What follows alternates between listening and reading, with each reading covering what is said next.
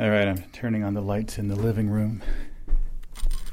Here at the house I grew up in, in Bridgewater, New Jersey. And, uh, yeah, this is a Sunday. What is today? Sunday, uh, August 20th, 2023. And I was here Friday and Saturday. Friday I was here for about, I don't know, five hours, four or five hours maybe. And then yesterday I was here for like nine hours. The goal is to uh, go through every closet, drawer, nook, and cranny of the house. And I uh, take away the stuff that uh, shouldn't be uh, put in the estate sale or thrown in a dumpster. And it's been a rather mentally, physically, and emotionally draining time, but I feel like today I want to try to get it done. It's been a lot of uh, phases, but I just have really have the basement left to do, and then some stuff here on this level. There's a storage space above the garage, and I found a ton of stuff here that's here now in the dining room, including like all the greeting cards from my life, from our from the, our entire family growing up. My mother saved all the greeting cards, and uh, like my father's old schoolwork from Yale University from the early '60s. There was one card. I wonder if I can find it that had this sort of curious. Hmm. It had a curious statement on it that I was sort of confused by. Can I find it here? I don't know if I'm going to find it now but yeah, so it's just a matter of you know because we do want to get the estate sale going fairly soon. Oh, cool! What's this? A cool cartoon snake. Let's rattle around together. And the back it just says John. But yeah, it was a it was like a card that had something. Let's see if I can find it. Could this be it? I don't know. It's just so much stuff. Hold on. All right, I found it here. It's a uh, strawberry shortcake card. Just a little note of cheer. It's from American Greetings. The back it says strawberry, strawberry shortcake. Life is delicious. She's still like a, a relevant character. I don't know. To tell you sunny thoughts are near. And it says, Thanks for the nice time and delicious meal. I really enjoyed myself if I get a chance, I'll start a gloxinia for Betty to bring back for you. Thanks again. Love, Louise. And uh, I, I, was so confused when I read this. It was just like the card on top. I looked at it. I'll start a gloxinia for Betty. like, like what, what, what's that? It's like some, some weird like occult ritual, a gloxinia. I'm like, what the hell could that be? But I looked it up, and it is in fact just like a plant or a flower or something, right? So nothing, nothing that exotic. I want to start a gloxinia with Betty. what the hell? Wild stuff. Yeah. Anyway, uh, it's very. I mean, it's it's a you know this task is made more pressing by my upcoming trip, so I really need to get done with my part of it by um, the uh, by today, basically. Though technically, I have I'm leaving a week from this coming Tuesday. So, oh man, this I forgot to take this box, but I'll take that one too. Oh yeah, I found this photo. It's uh, Adamsville School visiting Washington D.C. May 1981, and I finally found myself there. I recognize so many of my classmates there from uh, like seventh or eighth grade, I guess. There I am with the Capitol behind me. I kind of don't remember this, but I, I do recognize a lot of the people that I was in school with. Adamsville School. Yeah, I think it, I'm trying to think if. Hmm. I don't know. I think that was when I was in the special class because they didn't know what to do with me because I had, I had behavior problems. But I see these different people. Ken Ken Ellsworth. I see. Can I name any of these other people? But it's this big format, wide uh, image. Very cool. I kind of don't remember this trip at all. Uh, I should, but I don't, Nothing really stands out in the mind uh, with the trip. But anyway, I wanted to um, take a look at these. These, are, I guess, in uh, in school, I guess they were uh, making um, books, and I guess I there's none by me, but there's these handmade books, like hardbound. I guess it was bookbinding in school. I just wanted to read you these books because they're pretty cool. Um, I think it was like my brother and sister when they were like between five and ten years old, or something in that range. Let's just look through these. I, I didn't read a lot of them, but I, I did glance at them. Let's start off with this one Being a Construction Engineer by John Nora. And there's construction paper at the beginning. Yeah, here it is John Nora Valley School, Grade 4, June 1980. Table of Contents, Chapter 1 What does a construction engineer do? Chapter 2 Education needed. Chapter 3 Special abilities or traits needed. Chapter 4 A typical workday of a construction engineer. Chapter 5 Rewards and opportunities. this is this is pretty deep because my father was a construction engineer. Chapter 1 What does a construction engineer do? A construction engineer plans, structures, and directs the workmen who build them. Detailed plans help him select the right materials and equipment. A construction engineer also has to bid for jobs and he should have a warehouse to keep his equipment in. Chapter 2 Education Needed. The education needed to be a construction engineer is to have an engineering degree, usually in civil engineering or construction management. Most state universities offer these courses, as do many private universities. Chapter 3 Special abilities or traits needed. Construction engineers should be able to work with others and direct them. like he, uh, TH and then a hyphen, the next line EM. See, the rules of hyphenation are kind of uh, has to be sy- syllable based, right? I think that's an interesting hyphenation, though. Th hyphen next line em. They also should be able to work neat on their drawings. They should be able to handle many problems at a time. Chapter 4 A typical workday of a construction engineer. A construction engineer's workday usually starts early because he has to get things set up for his workmen and he has to make sure that his jobs are doing well. In the afternoon, he goes and bids on jobs. Sometimes he orders equipment. If a bid is due the next day, he may work late in his office. Chapter 5 Rewards and Opportunities. A construction engineer usually gets about $15,000 when he gets out of college. After about 10 years, he gets $30,000, and if he works very hard, he'll get $50,000. A president of a company can get $300,000. And anyway, that was in 1980, so that was a lot of money back then. Bibliography. All information is from Frank R. Nora, who is a construction engineer. There you go. That's a good one. Here we go. John Nora's Many Adventures. Let's check this one out. Written by John Nora, illustrated by Glenn Johnson. Who's that? That's wild. One day, while John Nora was playing with his plastic animals, his mom called him for dinner, which was fried chicken. After dinner, John had vanilla cupcakes for dessert. Then he watched Star Trek. While John was watching Star Trek, his brother Frankie wanted to play Space Hop with him. John said, sure. And look, there's, is that me with the Space Hop? All right, I gotta take a, I gotta take a picture of this page. I think that's me with the box. Space Hop was a cool, uh, a cool board game. I must have got got it at like a museum shop or something.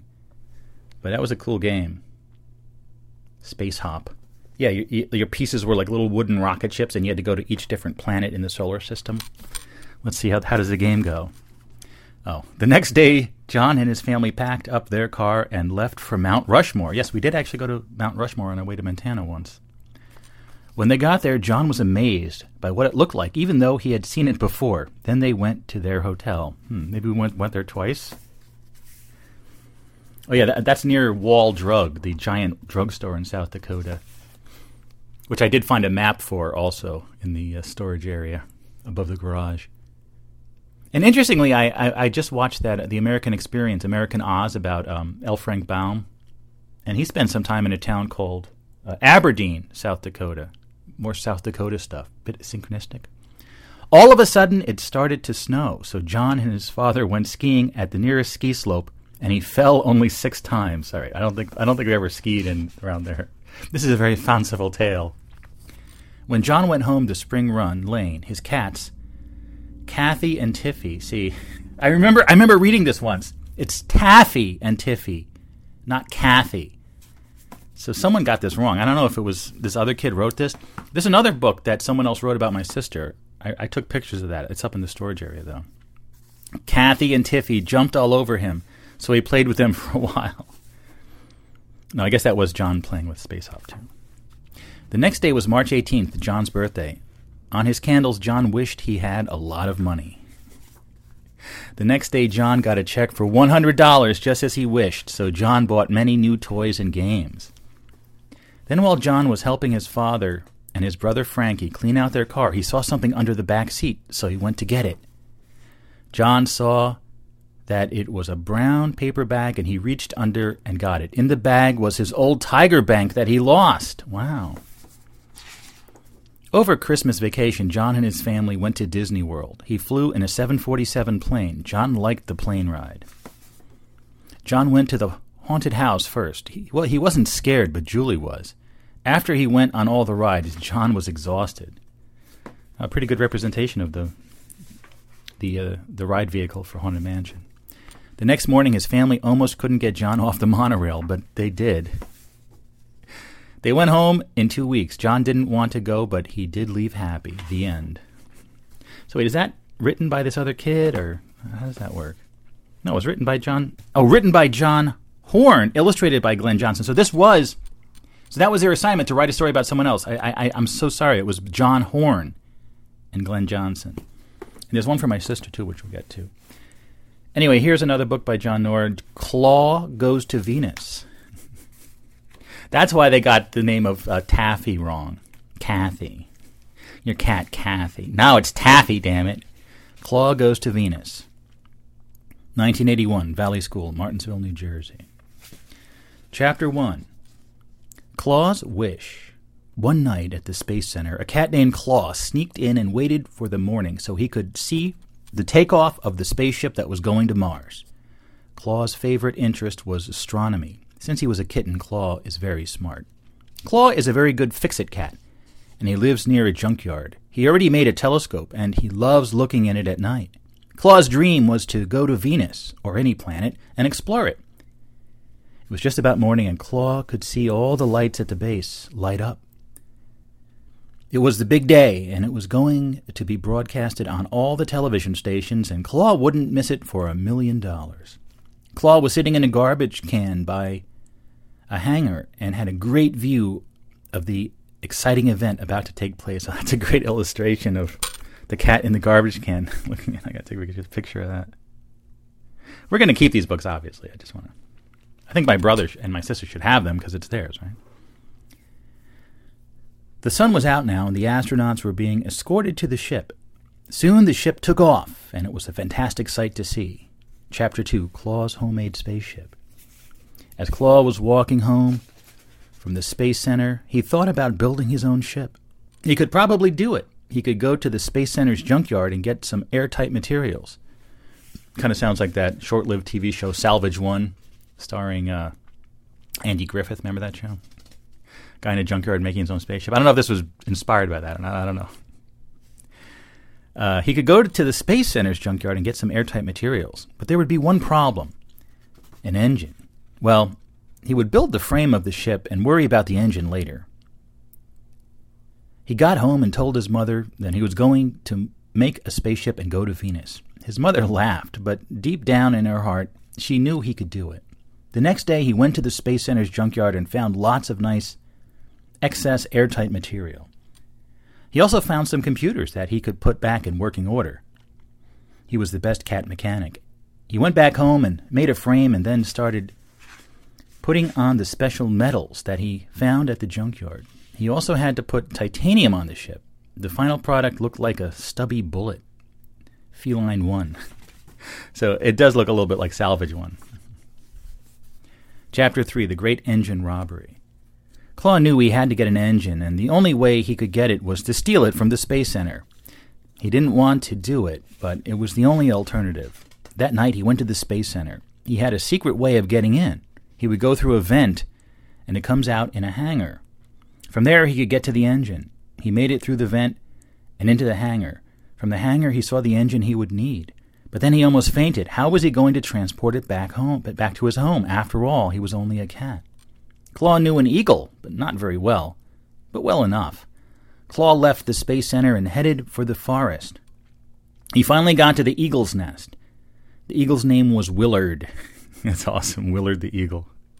Claw asked Willard if he could swoop down and lift up the engine with his talons and drop it off at his home.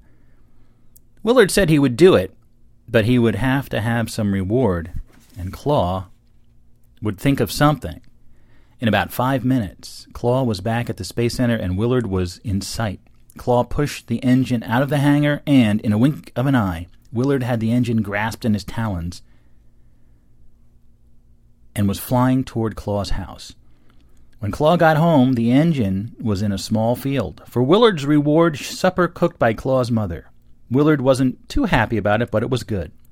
Claw had put some spacesuit materials on the engine so he could make a spacesuit. There's a cool illustration of Willard the Eagle carrying the uh, engine. It's so cool. Willard the Eagle. That'd be a good uh, show title, right? Willard the Eagle.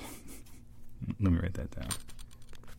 Chapter 4 Takeoff. The next morning, Claw had an engine. The next morning, Claw had an engine installed. He was ready for takeoff. When nobody was around, he moved his ship to the to the forest. He named his ship the Feline One.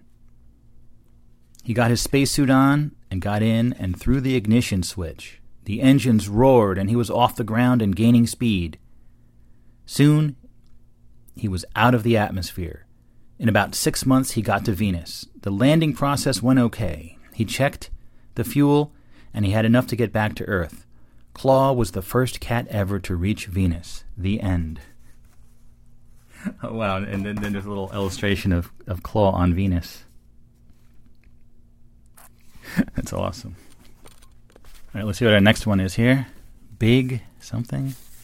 Big Cats by John Nora. Oh yeah, this one the pages are kind of stuck. This stuff is pretty old, right? Yeah. There are five kinds of big cats. The biggest cat is the tiger. Big cats are found in Asia, Africa, South America, and Central America, and some other places. The lion is a well known cat. It lives in Africa. The tiger is the largest big cat. The Siberian tiger gets to be 12 feet long from the tip of nose to tip of tail. The tiger likes to swim. The leopard is a good tree climber. It stores its food up in a tree so no other animal can steal it to eat. The jaguar is almost just like the leopard, but it's bigger and the spot pattern is different. The cheetah is the fastest cat and the fastest land animal. It can run as fast as 80 miles an hour.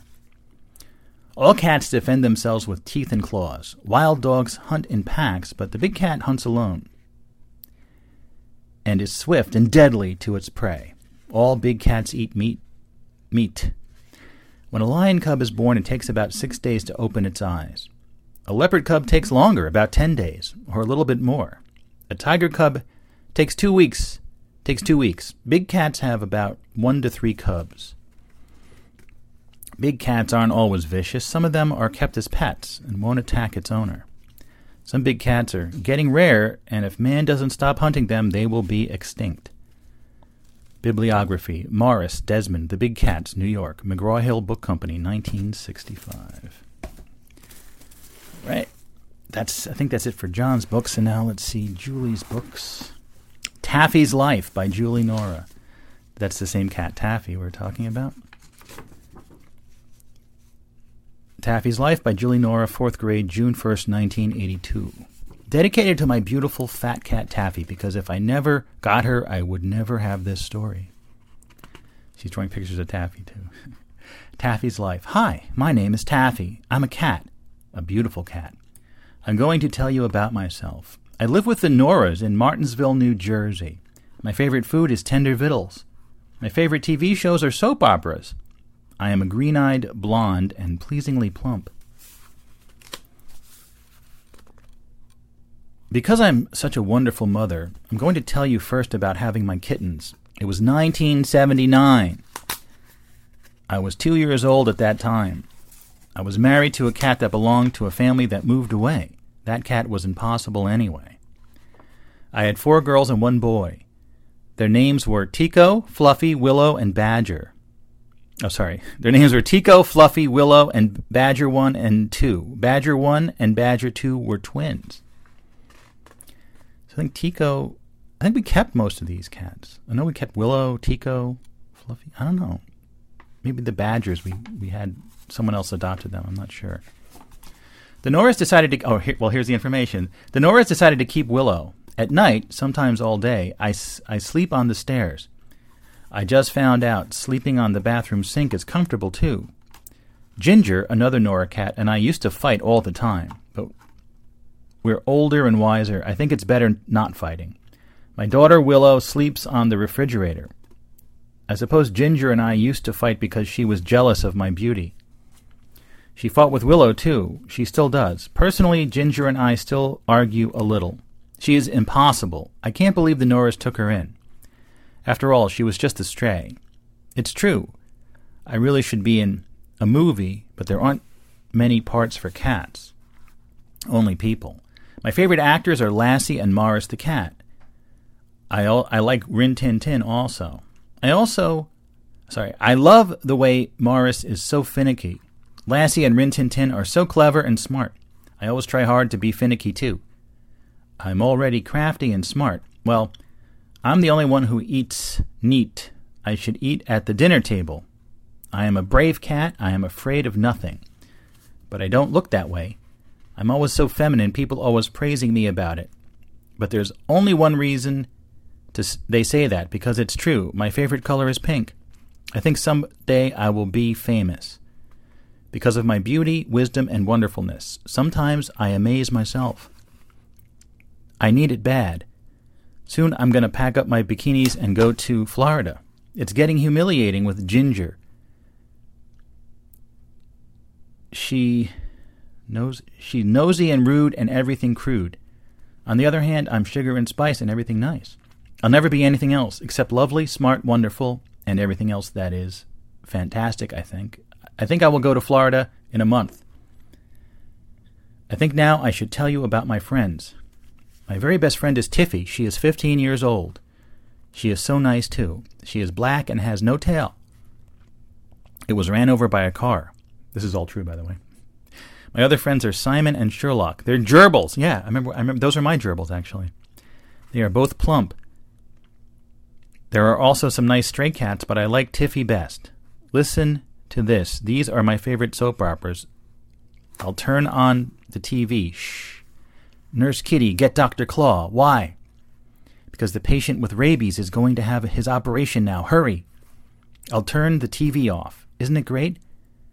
I love soap operas, especially Days of Our Cats and Kitty's Hope. Kitty's Hope is about a nurse in the hospital. I'm going to go on Kitty's Hope and be Nurse Fluffy because I'm so gorgeous. Maybe I'll get a better part like Nurse Meow, or maybe Crystal, or maybe dot dot dot. The only way to get to get my fur brushed is to get petted by someone in the family. So this afternoon I'll jump on somebody's lap. It always works. Writing this story is getting boring, so I won't worry about it anymore.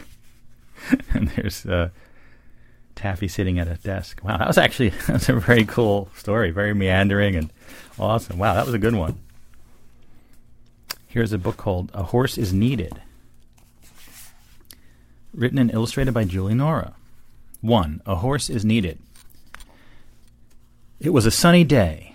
I went out to get the mail. I found a letter addressed to me. There was no return address. I quickly walked back to my house. I went into the kitchen and plopped the rest of the mail on the table and took the letter to my room. It said, Dear Marlene Wilson, We observed riders at tryouts at English Riding Farm on January 4th, 1983. We have chosen four people to invite to be a rider at the. hmm. Read. Oh, here's an illustration of Julie reading the letter. At the United States Equestrian Team, you are one of the competitors we have chosen. For further information, please report to the US USEJ headquarters. No, sorry, USET headquarters as soon as possible. Thank you very much. Signed, Mrs. Carol Cannon. I ran downstairs to tell my parents. The next day, I went to the USET headquarters, which is fairly nearby. My mother and I went to Mrs. Cannon's office. After talking to Mrs. Cannon about the days I was needed there, she said, You must own a horse. Then I said, A month after tryouts, my horse died of old age. Oh, said Carol, that will be a problem. So two days later, my parents and I went to look for a horse. I saw an excellent black thoroughbred, but it was too expensive. I came across a perfect horse, but it was too old. I had given up for that day. The next day, my parents uh, went out again. We found another perfect horse, but it was a stallion, and I was underage. You have to be 18 to ride a stallion, and I'm only 15. The man there told us it was not a stallion, but I knew it was. So my dad yelled at the man, and we left. We were looking for a horse for a couple of days, and couldn't fi- but couldn't find one. Later, we saw a sign that said "horse for sale." So we went to have a look. The man there said, He ain't worth much. He's kind of nasty. But we bought him anyway. Actually, he was a beautiful horse. He was a pinto. He was well trained, too. I could make him jump in the air when I made a special whistle sound. When we got home, I rode him around. He wasn't nasty at all. He was nice. He was seven years old. I named him Royal Crown. So I entered the USET and went there and went three days every week. I was a little young to be a rider, so mainly I just worked there. I think so. I think some of this is based on reality. I know she was involved with horseback riding, but we didn't like, have horses here or anything. There would be no place to have them here. So it's sort of, and, and she used a different name at the beginning, so it's sort of based on reality. But the new Pinto. Here's the illustration.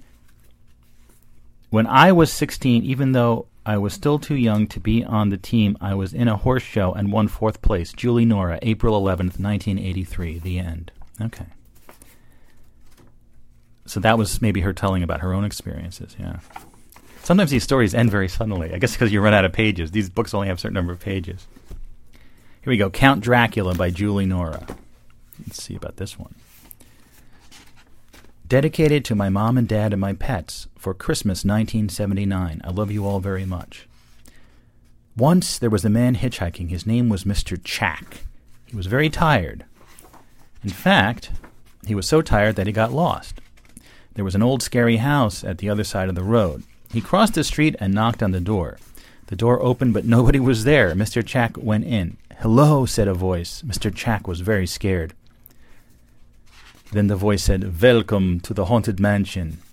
Then a man came out of a room with a lot of coffins. Well, what do we have here? A visitor? I have not had a visitor for twelve thousand years now. Isn't it pleasant here? No, said Mr. Chack. Then Mr. Chack hit his finger on a brick in the wall. Mr. Chack was afraid that the person in the mansion might be Count Dracula, and he might be after the blood on Mr. Chack's hand. Here's an illustration. I want, I want the blood. Every midnight, the man which turned into Dracula. Oh, every midnight, the man which, yeah, the man which turned into Dracula. He always got very strong at midnight. It was midnight now, and Dracula got very strong. Then Dracula threw a big rock at Mr. Chack. The rock missed Mr. Chack, and he said, Ha ha, you missed me. Then Dracula started to cry, and Mr. Chack quickly left the mansion. Mr. Chack found his way home. He was very careful not to go hitchhiking again. The end. That's a good one. I like that one. a few more here. How I Learned to Ride My Bike by Julie Nora. To Mom with Love. Happy Mother's Day. Do kids still make these books and stuff like bound like this? It's pretty cool. I know. The, the education we got in the 70s and 80s was probably much higher quality in public school than they have today. But on Sunday, my daddy, my brothers, and I went to the Valley School. went to the Valley School playground. We were going to teach me how to ride my bike. My daddy gave me a push and I started pedaling. The next time my brother pushed me and he told me how to start the bike, and I did it all by myself. I like to ride my bike, but I still have to practice. Monday I went out on my bike again. I was riding in my driveway. I fell a lot, but then I rode the bike better. Going to ride my bike after school. I like to ride my bike. The bicycle was a birthday present from my grandparents. It's a good one. Here we go. Another book here by Julie Little Red Riding Wolf by Julie Nora. Dedicated to my mom for Mother's Day 1980. I love you very much. Once there was a little wolf. One day she was going to her grandmother's house because she was sick. Her name was Little Red Riding Wolf. On the way there, she met a girl. The little girl said, "Hello, my name is Sue. I want that little wolf for a pet." And there's Sue. "I want I want her for a pet." She said to herself, "What is your name?" My name is Little Red Riding Wolf. I am going to my grandmother's house because she is sick. Where does she live? said the little girl. She lives at the other side of the woods. The wolf went off to see her grandmother. Then the little girl dressed up like a grandma wolf and went to see if Grandma Wolf was home. Little Red Riding Wolf's grandmother did not know that she was coming. The little girl knocked, but no one was home. Grandma was at the doctor's office. Well, there's a doctor wolf seeing the grandma wolf. Was at the doctor's office. The little girl got in grandma's bed and waited for the wolf. Then there was a knock at the door. Come in, little Red Riding Wolf, said the little girl, and she did. Then the little girl tried to catch the wolf, but the wolf ran out of the house, and so did the little girl. Then the little girl's father came and said, It's supper time. The little girl said, Can I have that wolf for a pet? No, and besides, it's it's running away, said her dad. So Little Red Riding Wolf lived happily ever after.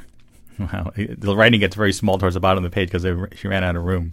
There's the father saying, "Supper time." These are some good books, right? This is some good stuff. I, I like this. Fun at Lisa's House by Julie Nora. I walked to Lisa's house. We played house, dress up, in school. We had iced tea. Soon it was time to go home. I had supper. I watched some TV. Then I went to bed. The light was out. Good night. The end. Good one. Short and sweet, as they say. You know. Mud Fun by Julie Nora. Let's see what we got here. Once upon a time, there was a little girl, and she loved to play in mud. She liked to make mud pies and mud soup. The girl's name was Peggy, but Peggy was not happy. She was tired of mud pies and soup. She said, I want to do something different. Peggy started to think. Suddenly, Laurie came over. Do you want to play with your dolls? No, I want you to help me make something new with mud. Ha ha, I know what to make, said Laurie. What is it? Peggy said. It is mud tea. Great, said Peggy. Do you want to make it? Yes, said Laurie. So glop, glop, glop, the girls had fun playing together and making mud tea. Another another good one. And here's our final final book. Well, there's going to be one more after this, the one written about Julie, but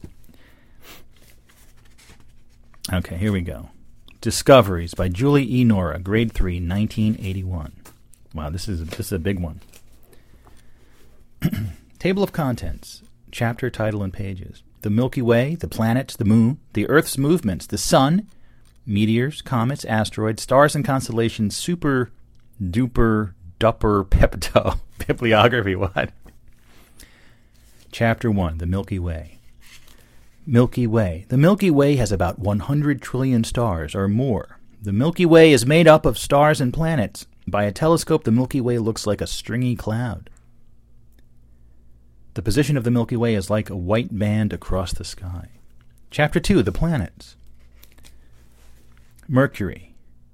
Mercury is 36 million miles away from the Sun. Mercury has no moons. It is the closest planet to the Sun. It is the smallest planet. Mars is the fourth planet from the Sun. Mars is covered with dirt and rocks. There is a possibility there is life on Mars. Neptune is the eighth planet from the Sun. Neptune is two, uh, two, 2,793 million miles away from the Sun. Is that right? I don't know. Wouldn't that be like 2 billion? Neptune has two moons, Triton and Nereid. Saturn is the sixth planet from the Sun. It is the second largest planet. It has a large ring. It is 886 million miles from the Sun. Saturn has 10 moons. Uranus is the seventh planet from the Sun. It is 782 million miles away from the Sun. It has five moons. A year on Uranus is as long as 84 Earth years. Chapter 3 The Moon. The Moon is a satellite of the Earth. It spins around the Earth. The Moon is the first satellite man ever knew of. The Moon is our closest neighbor. We can see the Moon at night because the sun lights it up. Uh, you can also see it during the day quite often. But no one ever talks about seeing the moon during the day for some reason. I do. That's a whole other issue. Chapter 4 The Earth's Movements. The Earth revolves and rotates. The Earth revolves and rotates. Rotation is spinning on its axis, and revolving is going around the sun. It takes 24 hours for the Earth to spin around once, and it takes a year for the Earth to go around the sun. Chapter 5 The Sun. You must never stare at the sun too long, or too much because it can hurt your eyes. The sun gives off light and heat. The earth stays in its orbit because both the sun and the planets pull, and they have the same strength. The sun, what? The sun is made up of hot gases. The, the sun is our most important star. The sun is not our biggest is not our biggest star, it is a medium-sized star. Chapter 6 Meteors, Comets, Asteroids. Meteors and meteorites Meteors are chunks of rock in outer space. If you ever saw a meteor in the sky, it would only last a second. Meteors look like streaks in the sky. Some people call meteors shooting stars. When a meteor hits the Earth, it's called meteorite. Comets are objects that orbit the sun. Halley's Comet is very famous. It comes to Earth every 76 years. We will see it again in 1986. Uh, yeah, sorry, Julie. That was a big bust. No one saw freaking Halley's Comet in 86. It was a big disappointment. Anyway, Bennett's comet takes a thousand years to come back to Earth. A comet is like a pile of gravel. It has a head and a tail. Asteroids. In, 19, in 1801, tiny bodies were discovered in the middle of Mars and Jupiter. There were asteroids. The biggest one was 480 miles. Some people think they are made of blown up planets. I know that was the that's what everyone thinks. A planet just exploded one day and it became the asteroids field. Chapter 7 Stars and Constellations. Stars and planets. The main difference between stars and planets is that a light a star gives off its own light and a planet reflects light from the sun. The sun is out the sun is our main star, but is not the biggest. Constellations are mainly pictures in the sky made out of stars. But how could stars make pictures? Long ago, people thought the stars made shapes in the form of animals and people. The ancient Greeks gave them names. One such constellation is called Leo the Lion, another is called Scorpius the Scorpion. Chapter 8 My Story Super Duper Dupper Pepto. I decided to see Professor Arnold Snodgrass. He was mixing some junk together that came out to be a mess. He said it was super duper dupper Pepto, and it would start up a rocket. And there's Julie uh, thinking he's weird, and there's Dr. Snodgrass. He asked me if I would like to go to Mars. I said, Well, and before I could say no, he said, You're a brave girl, Julie. Good luck. He stuffed me into the rocket, and up I went. I was very nervous, so I sang, Off we go into the wild blue yonder. Then I landed on Mars, and I got out of my rocket. Then I saw Pam coming up in a rocket, too. The Professor Arnold Snodgrass must have sent her up, too. I greeted her. Then we heard a shuffle. We looked over, and there was a little green man with a black hooded cape on. He said, Oogie Boogie. Pam asked me what he said, and I said, I don't know. We walked for miles, and then we came to a little town with tiny huts. We went in one, and the little green man was there. We looked out the window, and our rockets were ready to fly away. When I got in, I said goodbye and zoomed away. Then a robot came out of a closet door and said, You were in the Twilight Zone. And who else but Woody Allen popped out of the robot? what? It's off. I think I should talk. My robot. Is that what? That's Woody Allen. Oh my God. He was in a robot costume. Wow. Let me read that ending again here. When I got in, I said goodbye and zoomed away. Then a robot came out of a closet door and said, You were in the Twilight Zone. And who else but Woody Allen popped out of the robot? His something off. I think I should talk. I think I should take my robot. I can't read that. HTS off. I think I should talk. I, should, I think I should take my robot. PA? Anyway. Bibliography Branley, Franklyn, The Big Dipper, New York, Crowell, 1962. Freeman, Mae. The Sun, the Moon, and the Stars, New York, Random House, 1955. Lyon, Jane, Astronomy, Racine, Golden Press, 1974. Moché Dean, Dean, Dinah, Star Wars, Questions and Answers, New York Random House, 1979. Telander Marion, Space, New York, Follett Publishing Company, 1960. Zim Herbert, Stars, New York, Golden Press, 1956. Wow. Things, I mean, I, I, things, uh, wow, changed quickly there with Woody Allen appearing at the end. That's amazing. Anyway, let me find the pictures I took of the other book, and then that will be our final book today. I want I wanted to get this stuff done before I did the hard work of the house here. Let's see if I can find that. I've been taking an awful lot of pictures. Wait. No, hold on a second. All right, here's our final one here. It's it's in the same style. A book a book the book about Julie. Materials made by Mrs. Warmbier and Mrs. Mrs. Maxwell. I remember that name, Mrs. Warmbier. This is by Erin Holleran. Okay. One day on October 1st, 1972, Julie Elizabeth Nora was born to Mr. Frank Nora and Mrs. Dale Nora. She now lives with her two brothers, Frankie and John, spelled F R A N K Y. No, I always spelled it with I E. These, these kids can't get the names right in these stories. And her grandmother, Evelyn Nora. So that's also incorrect. Her name was Evelyn Sappenfield. And she did live with us, live with us for a time. One of her best things she has is her two tabby cats, Taffy and Willow. I, I don't really remember that Willow was the daughter, but at least she got the name Taffy right. And her house cat, Tiffy. Julie goes to Florida on her vacation and goes to see Disney World while she is there. One night, while listening to Rudolph the Red-Nosed Reindeer, Woody Woodpecker walked in Julie's room. He was holding a cake with six candles on it. Her birthday was in two weeks. The cake had pink flowers on, on it and Easter jelly beans. When her birthday came, Tim Conway, Carol Burnett, and Lisa Badger were there. Lisa Badger gave Julie a Madame Alexander doll. Tim Conway gave her a game called Silly Sandwich, and Carol Burnett gave her a flute.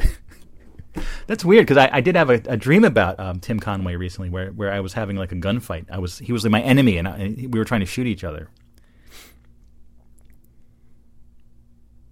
Did I? I don't know if I talked about that yet on the show. Anyway, we'll we'll figure that. I think no, I, I no, I did, I did. I on, that was on the last episode. Okay. Seven days later, Julie and her family went to Howard Johnson's. Julie had a chocolate chip crumb cake. After dinner, everybody went to the theater. They saw Cinderella and the Three Balls. One of Julie's favorite things is that she can do well is read, so Julie reads a lot. Julie went to an Olympic competition place where Julie won a pack of Tootsie Rolls. She took a ball and a stick and put the ball in the hole and won the prize. One of Julie's favorite wishes is that she would get a new kitten. Julie would feed the kitten. She would let her sleep anywhere she wants to. She loves her cats. Julie is now in first grade and in Mrs. Moorcraft's class, and she is doing very well. Julie now has 14 Madame Alexander dolls. And she watches Woody Woodpecker and Howard Johnson's is still her favorite restaurant. And the illustration said Howard Johnson's The Family Restaurant, welcome, dining room upstairs. Hmm. I don't quite remember if there was a Howard Johnson's like that. The end. Good stuff, right? Anyways, I just wanted to read you these books, and uh, there's so much stuff. I mean, I, I mean, I'm finding so much information. We are the stewards of this material at this point. You know, of course, it's just a lot of, you know, bringing up a lot of memories about my parents and our whole life here and everything else. Something you got to deal with over the course of time. Ah, good morning. It's a few days later now. It's uh, it's actually Wednesday now. Well, I think the last time I spoke to you it was uh, Sunday. Early morning now, about six forty-five a.m. It's been an intense few days, uh, as you as I told you, I think uh, earlier in this recording. I was there at the house uh, Friday, Saturday, and Sunday, all three days, trying to get it done. To search through everything Right. I mean, because uh, it's a it's kind of a nerve wracking process. The idea that right, we need to empty out that house to sell it, and there's just far too much stuff. It's like so. It's just so much stuff. So yeah, my stra- my personal strategy has been to go through every closet, every drawer, every cabinet everything and go through every item and remove or take away, separate out those things that I don't think should be uh, in the estate sale or in the dumpster, right? You know, like uh, personal papers, photographs, uh, and those few items of import or, or sentimental value so even uh, I, I, mean, uh, yeah, Friday I was there, sort of like a half day, four or five hours, and Saturday was uh, my wife Denise and I were there for nine or ten hours. Sunday I was there for like another eight hours. Uh, and uh, I, I was sort of disappointed that by the end of the day Sunday, Though I made huge progress, I still was not done. So I went there yesterday and uh, continued with the basement, which was the final frontier. And it was wild. I mean, it was like uh, every room is just jam packed with stuff, more than I could have possibly imagined. And there's good and important stuff mixed in with all the junk, sometimes in the same box.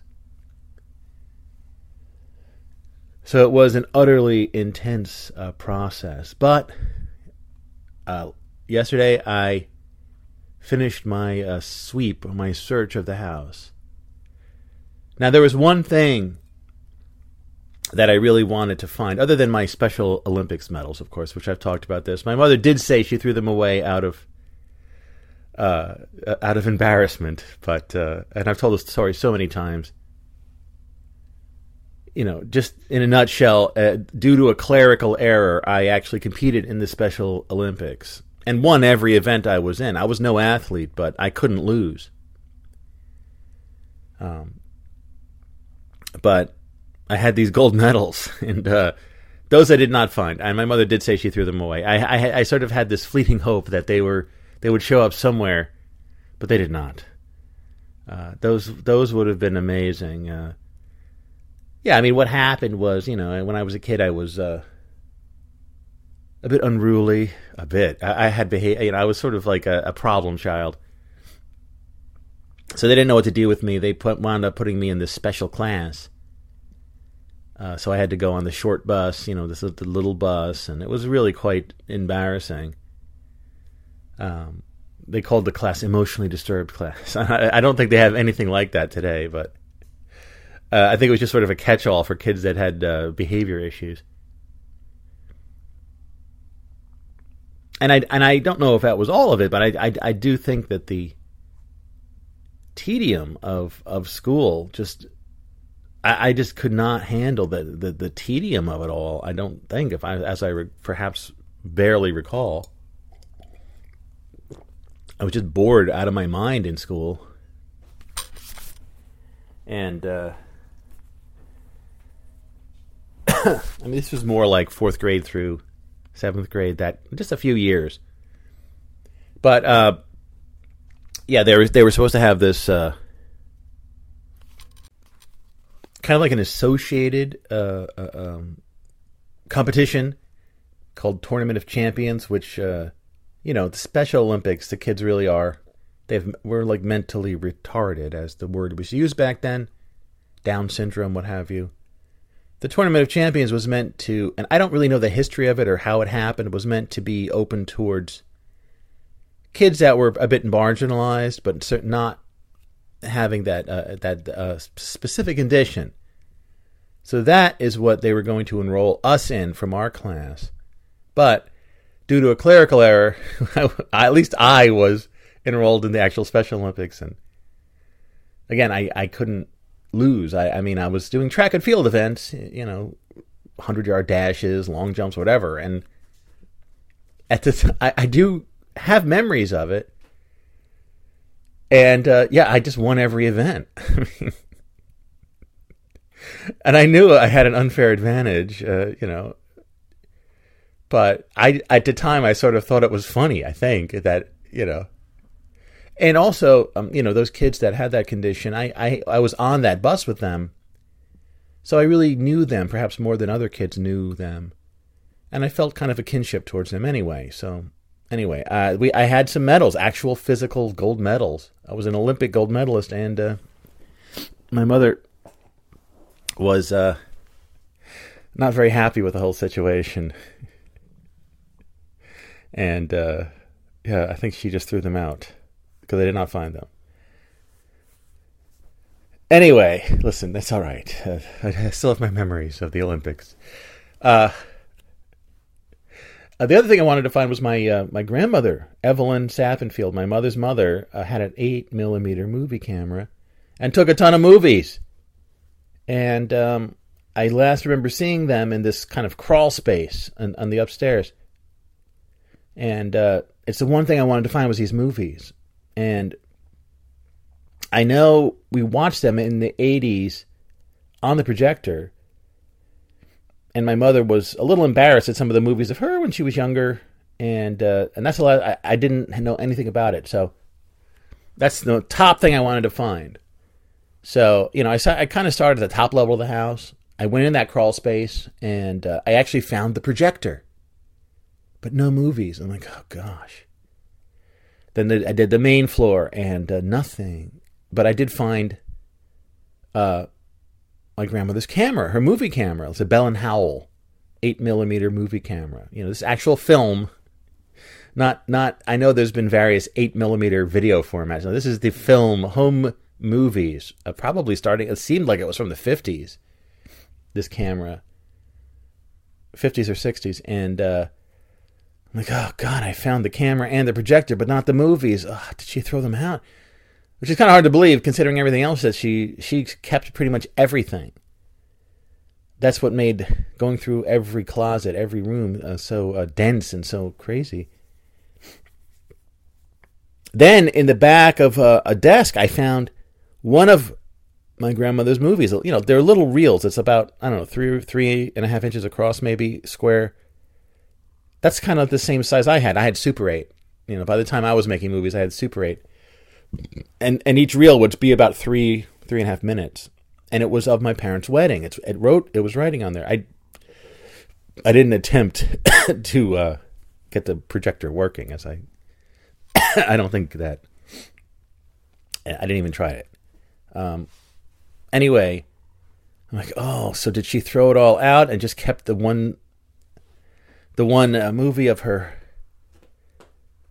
of her wedding? Like, oh God, no! It's the one thing I wanted to find. Anyway,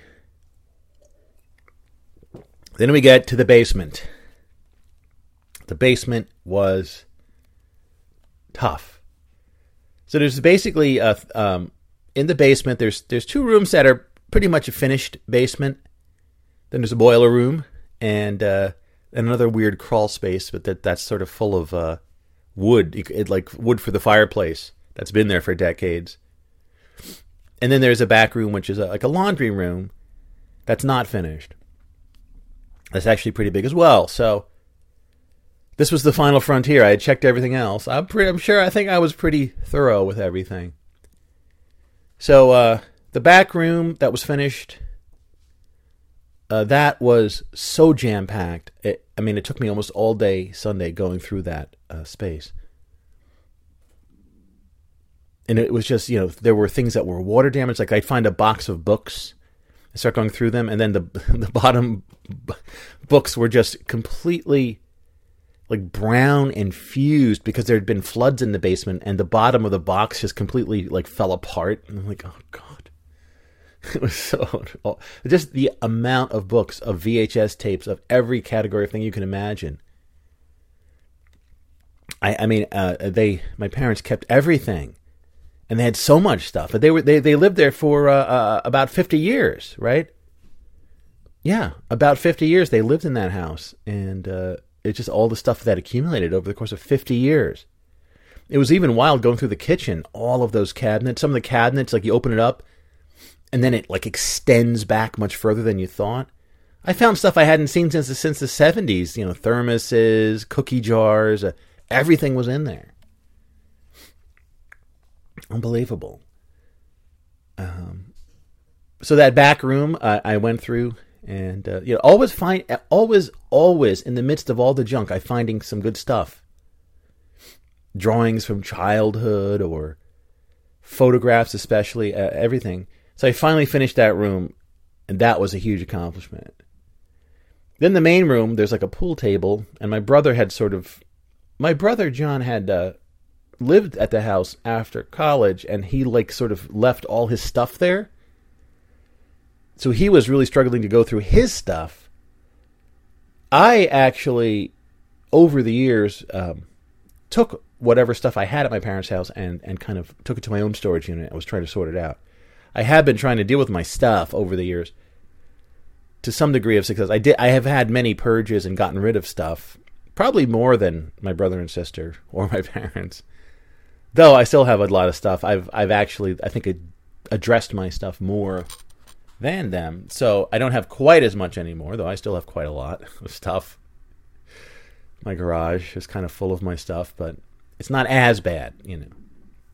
I mean, like my in my various uh, whatever purgings of stuff, I got rid of uh, as much of as I could, you know, and then it gets to the like personal notebooks and whatever, and that, that that's kind of hard to get rid of.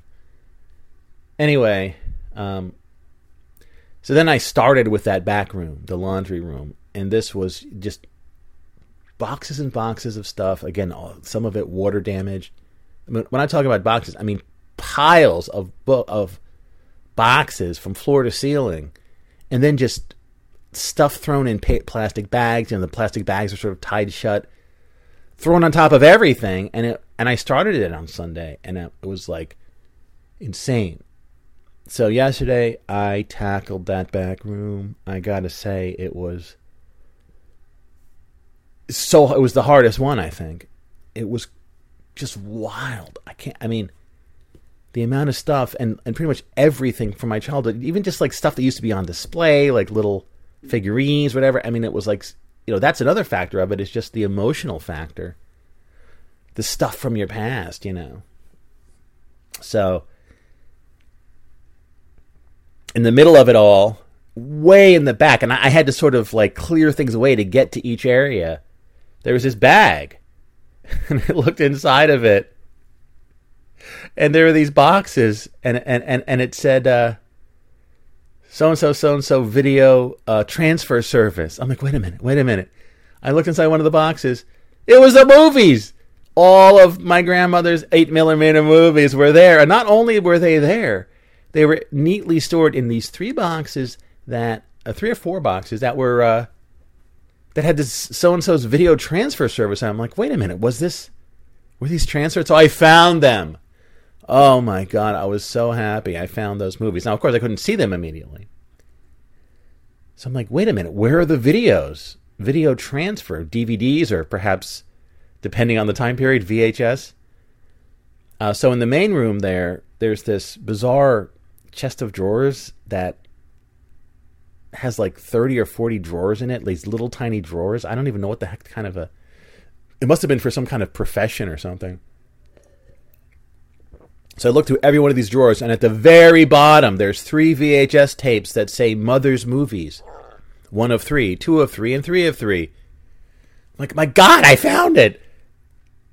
My mother had them transferred, but never uh, shared them with us. They ne- she never gave us copies of these tapes. And it was a long time ago, back when you would have gotten a videos transferred and got them on a VHS tape. So I have it all now. I have it, and I'm gonna I don't think I'll have time before my trip, but you know, I will transfer the those uh, videos to digital. And I mean, I, I since it's all neatly stored, I suppose depending on the quality, I could get it retransferred on onto a, a more of a digital format from the film itself, which probably would be, uh, be better quality. But you know what I'm saying.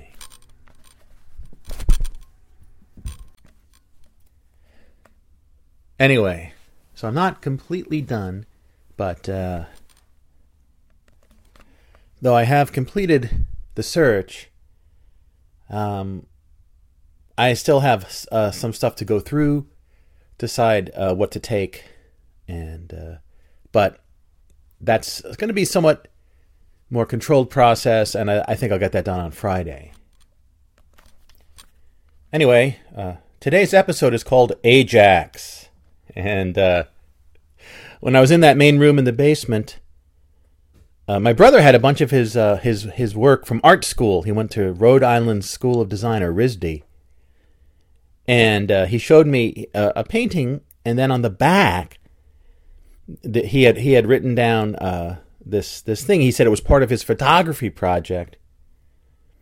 And this is what you see on the show art. It said, uh, "My first idea was to photograph coffee."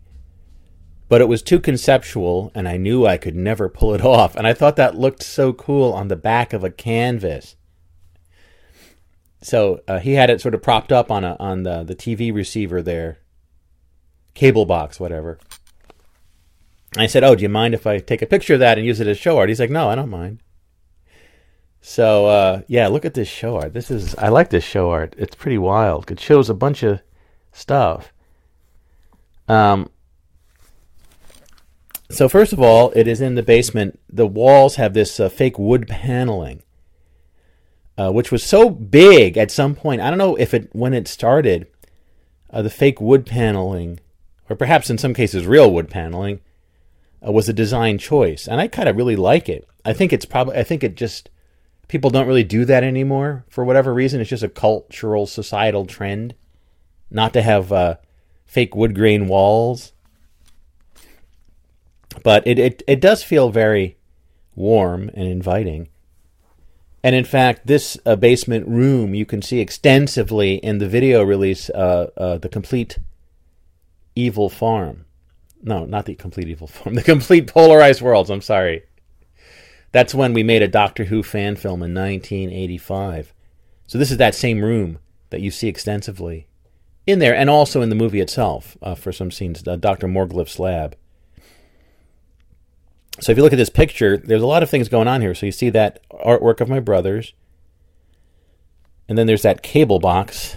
I guess they still had cable. Yeah, Optimum. Optimum cable. That's the one that used to be Cablevision, I think. Oh, I do not miss cable TV.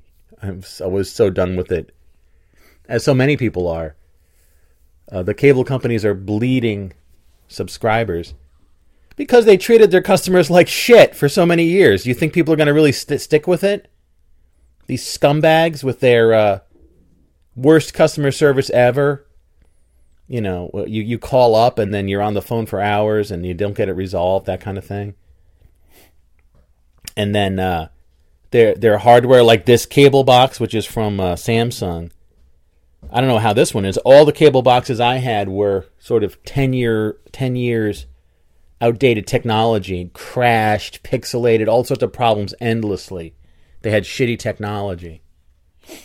and uh, you know because they were sort of a, a monopoly. There was really every area only kind of had one or possibly one cable company basically. So as a monopoly in an area, they were not encouraged to do better. So beyond the horrible equipment and the uh, um, the horrible customer service, of course, are the scam deals. Get your phone, internet, and cable TV. The triple play, only $99.99 a month.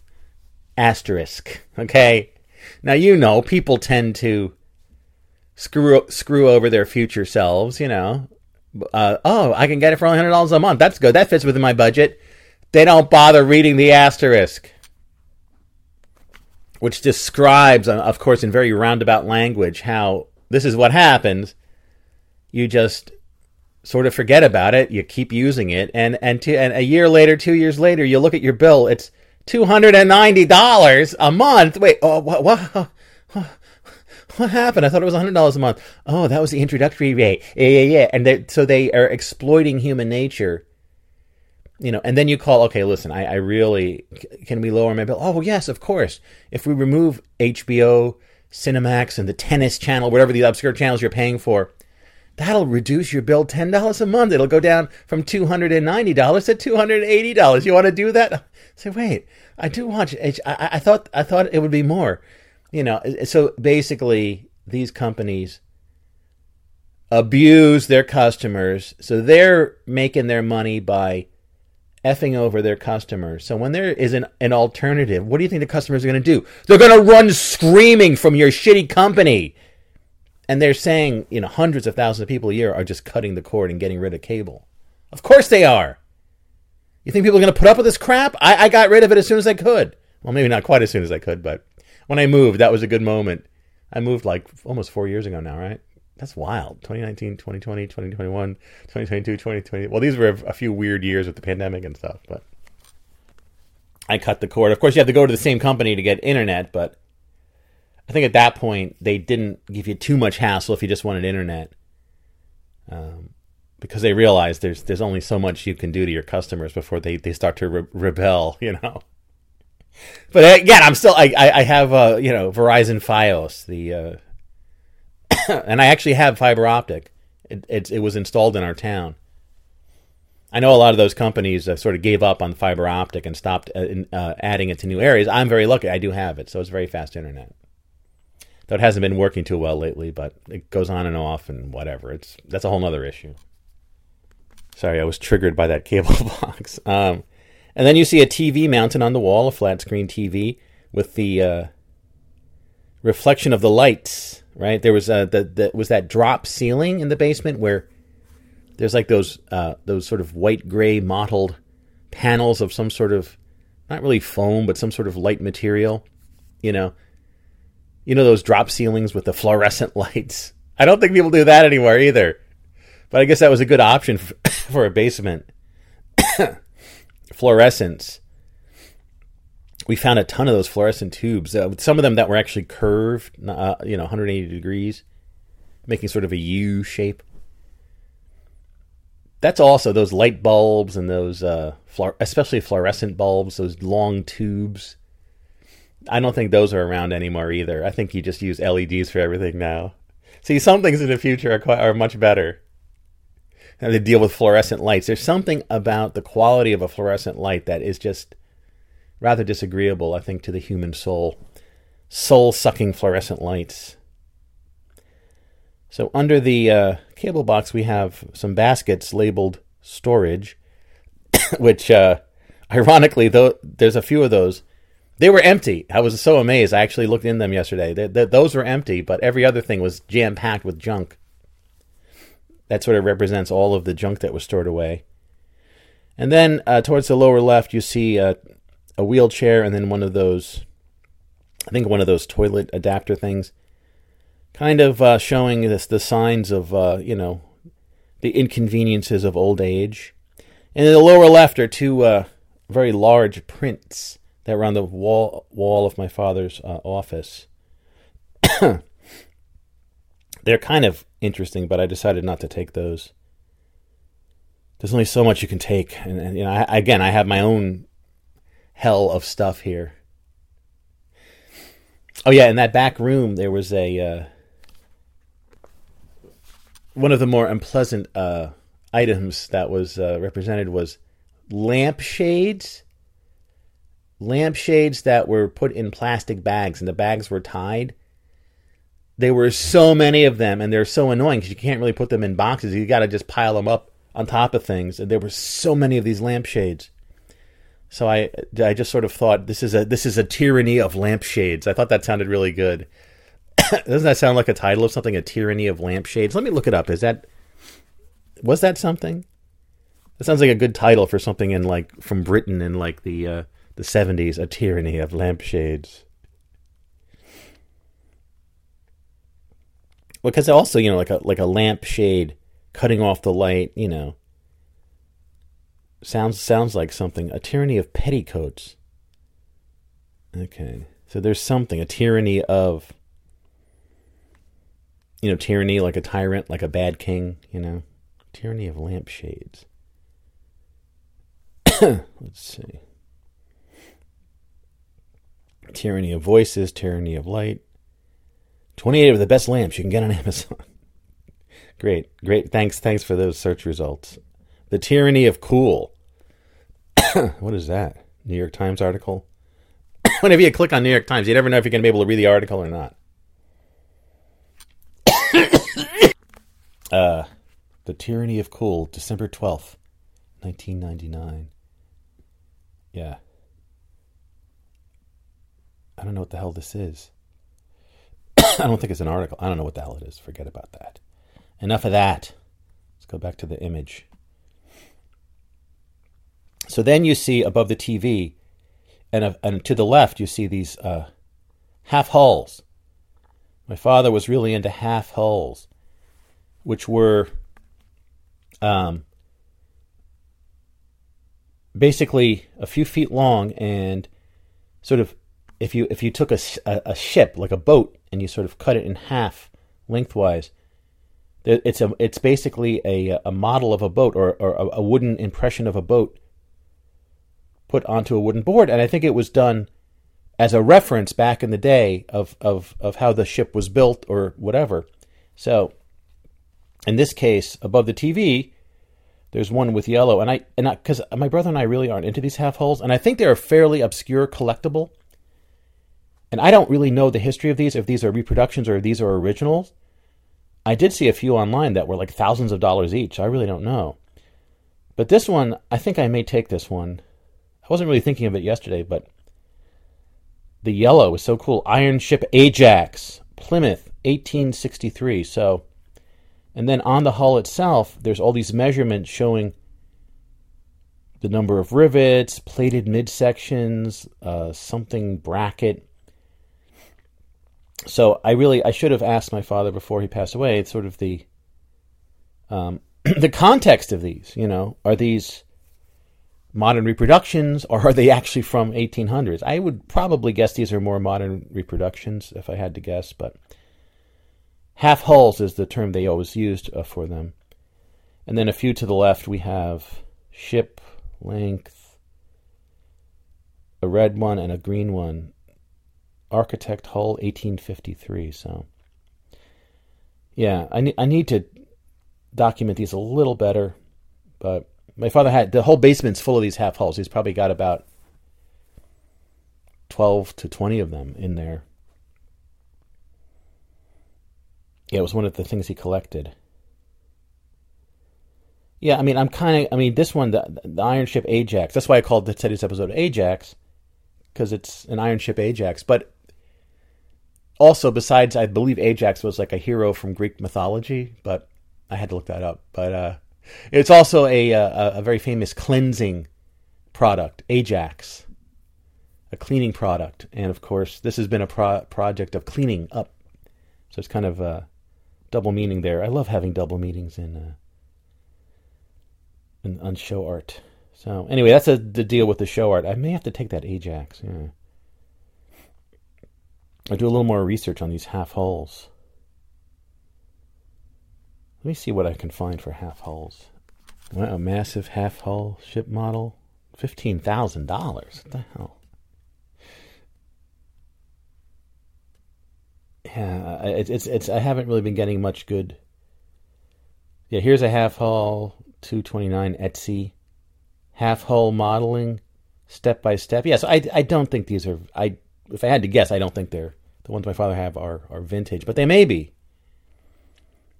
Uh, America 1851 half hull for 463 Go Nautical Decor. Here's one $24,000, $705. What? Hmm. Well, it's it's just and then again another one for $200. I don't see any that are quite exactly yeah, it, maybe they are all being sold by one place. I mean, they look nice. Ferrari hydroplane half hull 632. What? That's pretty cool. A Ferrari boat half hull. Anyway, I have to look at a little bit more into this. Yeah, I mean, I my my tastes don't really go to the nautical per se, but I, I could dip dip my toe in the world, and I, yellow is my favorite color. So you know what I'm saying. Ajax, today's show title. Yes, yes. So anyway, also over the weekend, I had some breakthroughs in uh, the ONSUG radio project here, including Flea Devil Solitaire. Um, as you may know, I've been uh, really working hard on trying to craft or create a new experience uh, for introduction not just introduction, but just sort of an, an, a top level experience for ONSUG radio.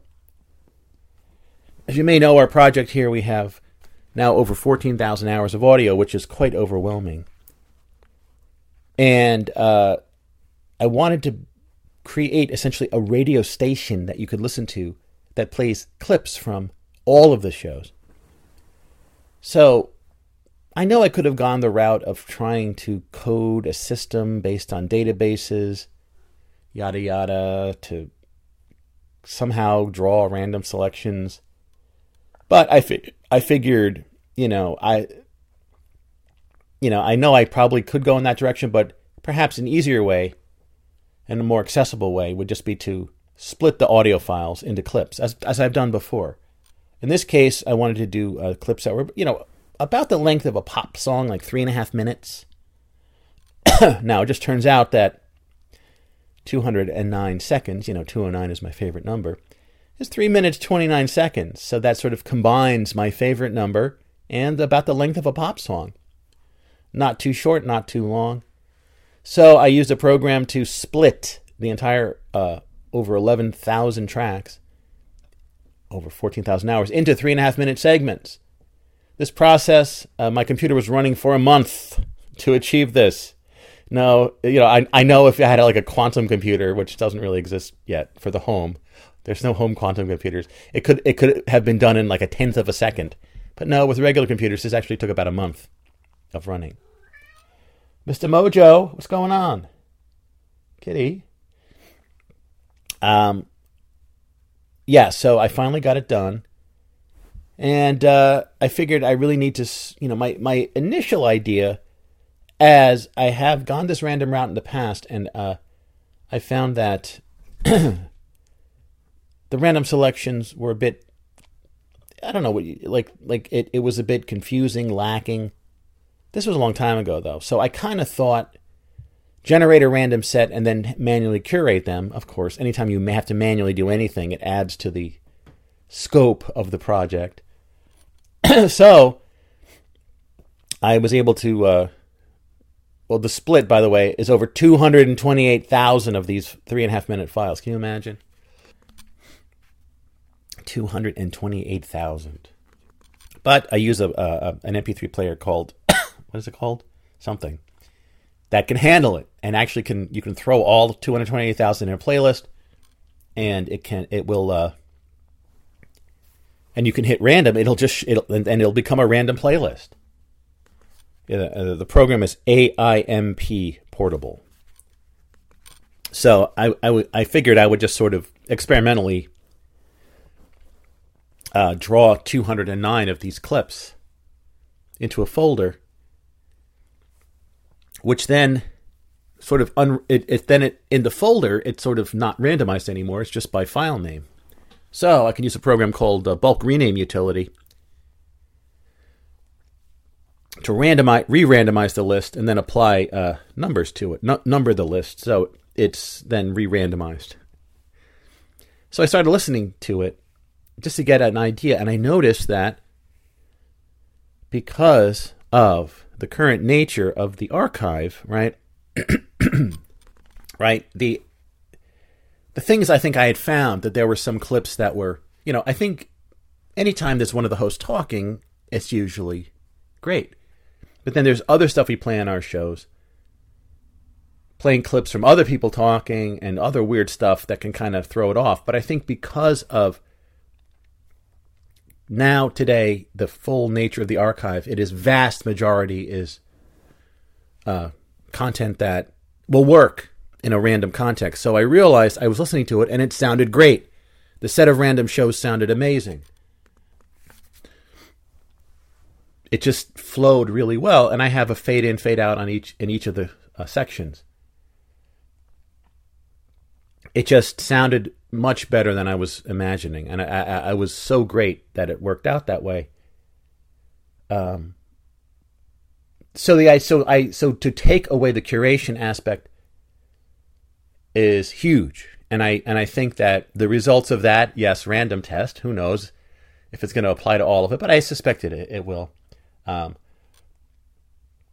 it, it's it means we don't need to worry about curation or pre-listening to the clips, and we can just have a stream of these random clips, and that actually could be the the radio station. But I feel strongly that in the actual uh, broadcast, right? It will the basis of it will be that random string of uh, three and a half minute clips but there'll be a host that's listening along with you that can uh, uh, uh, comment along the way, sort of cut in at any time, and then also give you know the station identification. Hey, this is Onsug Radio, and uh, also I think most importantly, uh, provide in audio the names of the shows the clips come from, because the idea is someone will be listening to this broadcast, and um, ideally down the road there'll be a, a mechanism by which they can um, check out the full episode of a clip easily automatically. But for now the host will simply let them know oh this is from the overnight overnightscape number you know 1023 or whatever you know. What was the overnight overnightscape 1023 i don't know. We could look it up but listen um, anyway you, you see what i'm saying i think having a host provide context and help guide the process. But the random string, and it's actually, whereas the uh, the set of files is better part of a terabyte, it's it would be easy for me to to make subsections for people if they want to do this hosting because of the method I used, and uh, also I think this can be a template for ultimately employing an AI system to to do that hosting level, right? to create an AI personality that can um, act as host. and then, right, that hosting, that broadcast, that hosting level can be done completely automatically. With, you know, the, you know, I do plan on start doing it myself uh, when I get back from my trip. Uh, just to sort of get the ball rolling on this level, because the idea is that Onsug Radio is housed in a book, and the idea is that at some point in the future, the book, but be it in physical or virtual form, as soon as you open it or as soon as you touch it, that station starts playing and you instantly start engaging with it. That's the idea. So I was I, I did release that as Onsug Radio Test One. I did uh, the first seventy clips, uh, which is about four hours. Sorry, I breathed in a lot of dust yesterday. I think that's why I'm kind of coughing. Um, today also I have uh, the unenviable task of power washing my my cat box enclosures, which I did a couple years ago. because people are going to be cleaning our cat boxes for us when we're away, you know, taking care of our cats, and they're disgusting on the inside. Only power washing can fix them. But I was really, I'm scared because last time I got COVID, like right after I cleaned the cat boxes, I got COVID. And it kind of, and my wife and I both got COVID, and it messed up our trip back in uh, 2021. so I think I'm going to wear a mask while I'm power washing just because I don't know if it's like germs from the cat crud in there. I don't know. But anyway, yes, 70 clips. It's out, it's out now Onsug Radio. Test one. There's no hosting, it's just the, the random clips, but you can hear it for yourself. Four hours of these random three and a half minute clips. I think it sounds great. And of course, I, I put the latest version of the book cover as the show art, which I think is really coming along. The book cover has completely transformed in in their past month or so to something totally new and different that I do like better. The black graphics on the moonlight background. so yeah, I was very happy to get that out. And then also, what the hell's wrong with me? Also, also, I've I've been uh, I had another breakthrough with Flea Devil Solitaire. This is this ongoing story. Last year, if I had to guess around November, I finally finished I thought I finished the game of Flea Devil Solitaire, which is a sort of a part of Onsug Radio. It's a game, a solitaire game you can play while you're listening. That's the idea of it.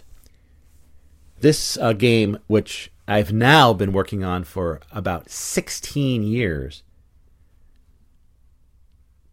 I feel that in the past week or so, and especially over the weekend, uh, my, the breakthroughs I think are going are making the game much better. It was good before, but I think it's getting much better now. So it all started a week or two ago when I came up with two new rules: the charged flea hop and, and the devil hop. Devil Hop is a really cool move where you identify sets of four cards, which are all four suits. These blocks of four you then can move. You can move one next to another one by paying three dollars in game money. Um, which can it's a big move, but it's a complicated move. It's a wild move. It's a devil hop. That move I think is powerful, but perhaps not enough to un- imbalance the game. But the charge flea hops did imbalance the game. That's where um, you can flea hop. Uh, before you could just flea hop one one space. If there were two cards of the same suit next to each other, you could push one or the other to the left or the right, one space for free, as long as when it lands, it does it's not touching its own suit. Charge flea hops are if there's if there's a, a if there's a more than two cards of the same suit, you can push off left or right the same number of spaces as other instances of the same suit in a row. As long as you don't land when you land on the hop, as long as you're not touching the same suit, which mitigates the uh, power of the flea hop. As a free move, it's really at the heart of the game of uh, Flea Devil Solitaire.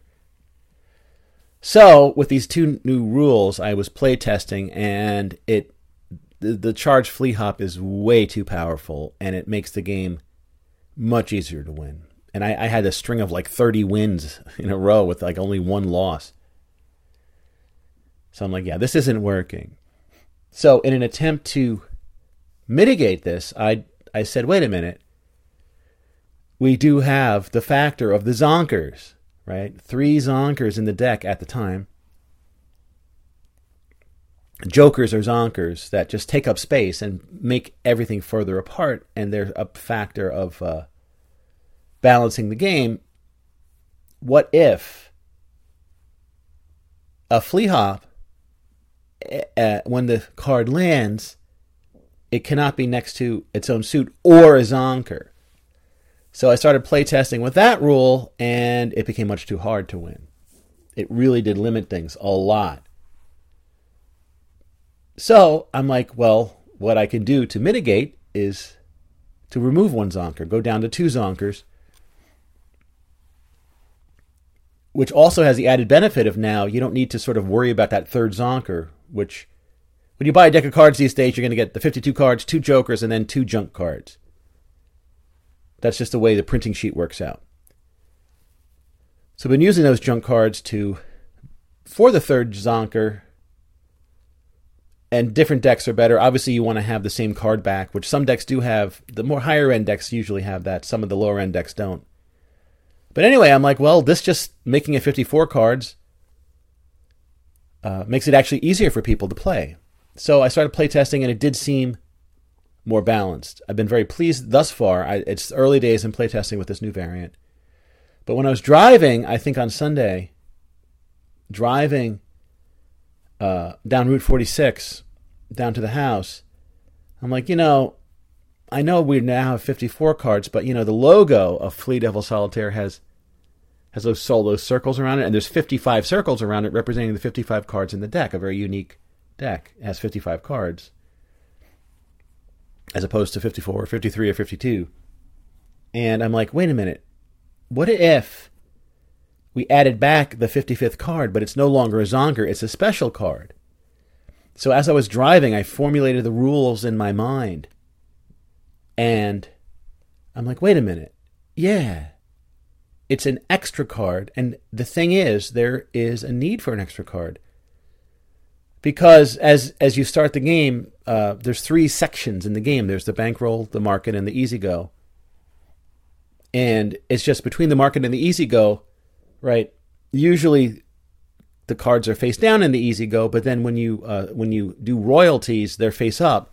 So I had to have a rule where there needs to be at least three face down cards in the, in the easy go before you can start placing royalties.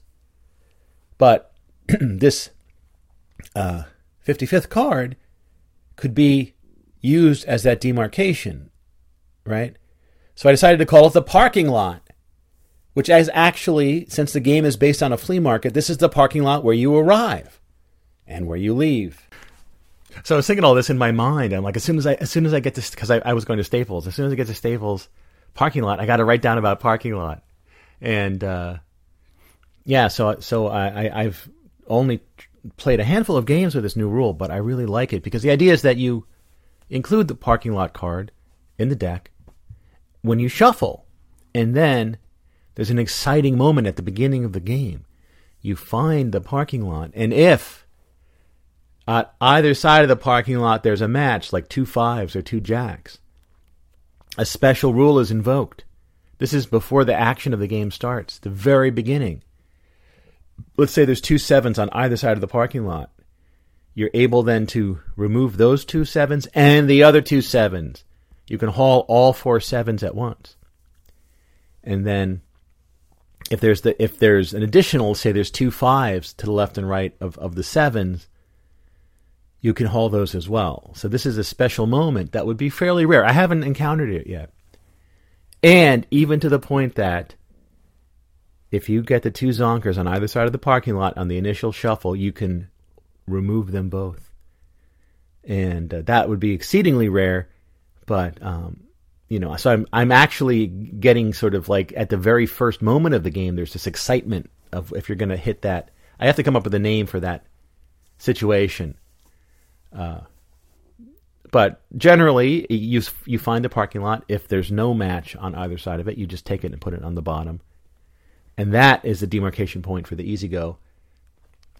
And uh, and it means that you know I don't have to worry anymore. Oh, if I want to haul an, uh, a royalty, I don't have to worry, oh, are there three cards? And I do think that with two Zonkers, with the new rule of Zonker blocks, Flea Hop, it, it mitigates the power of the uh, charge Flea Hop. Right? And then the Devil Hop, I have done. Sometimes it really works. Sometimes it's a very expensive move at $3. And sometimes, and it's one of those things where figuring out all the impl- implications of a devil hop. It does sort of seem like a deal with the devil is a le- level because it seems like it's going to be good, but you spent way too much money and then it didn't really help you. Um, it's sort of yeah, so it's sort of a very advanced move, but I really do like it. So I mean, Flea Devil Solitaire. I didn't come up with any new, new, rules for about nine months. I would have to say eight, eight months, nine months, and now this flurry of new rules that's really changing the game, improving the game. I think. Um. so I'm gonna. I need to play test this new form, and uh, let you know how how it goes. It's a little while later now, and uh, still morning time. I just uh, started another game of Flea Devil, and look at this. I got my first ever parking lot match. Yes, the parking lot has two twos, so let's see how I'm going to do this. I'm going to raise up the parking lot, and the, there's a two on either side of the parking lot. Now I just got to search for the other two twos. This is the first. This is the first live on the air. This this will uh, this is exciting. This really does. It, it, it it's a moment in Flea Devil that's so exciting. Are you going to get it? So I'll take out all five cards here and uh, put the parking lot on the bottom, of course. And then, of course, these are twos. They're not royalties, so they are hauled. And I have four bucks in my uh, bankroll to start the game. Wow, that was exciting, an exciting moment. But uh, I'm watching Ahsoka, which came out last night. It's the latest Star Wars live action TV show. And, um, you know, because Star Wars had such an impact on me when I was a kid, I saw the first movie in 77 when I was nine, and it changed my life. I know it's a Gen X cliche, but uh, Star Wars was uh, that moment, that day I saw it was what a life changing experience. So I feel like I have to watch every live action Star Wars movie and show, and they have been uh, of rather low quality lately, with some exceptions. Kind of like with Doctor Who, I've seen every episode of New Who, and it's been torture, perhaps even worse than Star Wars. But uh, I draw the line at the cartoons, the Clone Wars and Rebels and the Bad Batch, things like that. I mean, I've seen an episode here and there of those, but I don't know. I, I don't want to go that far. I've been aware of them. You know, I saw the Clone Wars movie, but not really something that I've I felt I had to watch. Um, and they seemed a little more geared towards children, as they are cartoons. You know, I mean, I know not all cartoons are for children. Ooh, I'm adjusting my the headrest on my chair. Um, but I don't feel like I, as a personal rule, I don't have to watch those. So this Ahsoka has uh, Rosario Dawson playing Ahsoka Tano, uh, who was uh, Anakin's uh, Padawan during the Clone Wars, in that Clone Wars TV series. She also was in Rebels so I'm towards the end of the first episode here, or it's, season one, episode one, part one. Okay. Um, and a lot of the characters like Hera, Syndulla, and Sabine Wren are all from those cartoons. They've been made into live action now. and uh, I really didn't know what to expect because I feel the Star Wars TV shows, in my personal opinion, have been lacking the Mandalorian, the Boba Fett, the Obi Wan Kenobi. Those shows I felt have been uh, not great. However, there was a show called Andor, uh, which actually was fantastic. So this one, it's off to a better start than some of the other ones. I like the pacing and the del- deliberate. It seems like it's being directed more. Trying to describe this in a bit more of a like the characters sort of talk like this, and they're more. There's a bit of. I don't know how to describe it. It's like uh, a bit more abstracted, a bit more serious, and a slower pace. And I'm, I know there's a word I'm looking for how to describe it, but I do like this first episode so far. It, it does have this kind of you know, kind of like uh, think like the old B movie science fiction with like the wooden acting and the weird pacing, but it feels very appropriate for Star Wars. So, um, so far so good. This is the scene. What is this scene? Ooh, a lightsaber battle. the mysterious new enemy with blonde hair.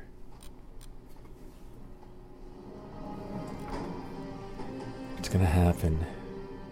Yet another lightsaber, ba- yet another lightsaber battle. I think the Sabine Wren. I, I'm not super familiar with the character from the cartoon, but she seems pretty well cast. All the casting seems good.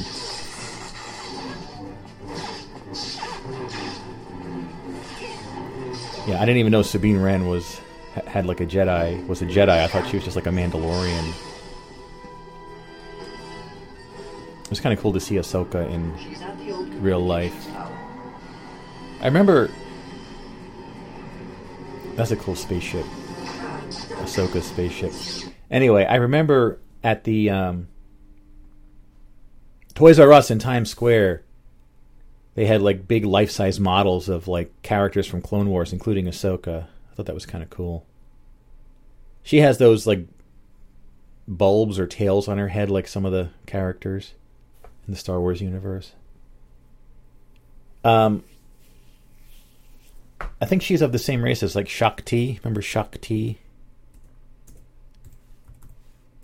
She was one of the Jedi, I think, in the in the. Uh, yeah, she's definitely of the same race, Shaak Ti.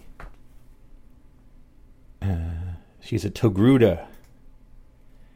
Togruta were sentient humanoid species characterized by their colorful skin tones, large montrals, head tails, and white facial pigments. They hailed from the planet Shili in the expansion region. Although Shili was their homeworld, they also had a colony of some 50,000 individuals on the planet Kiros.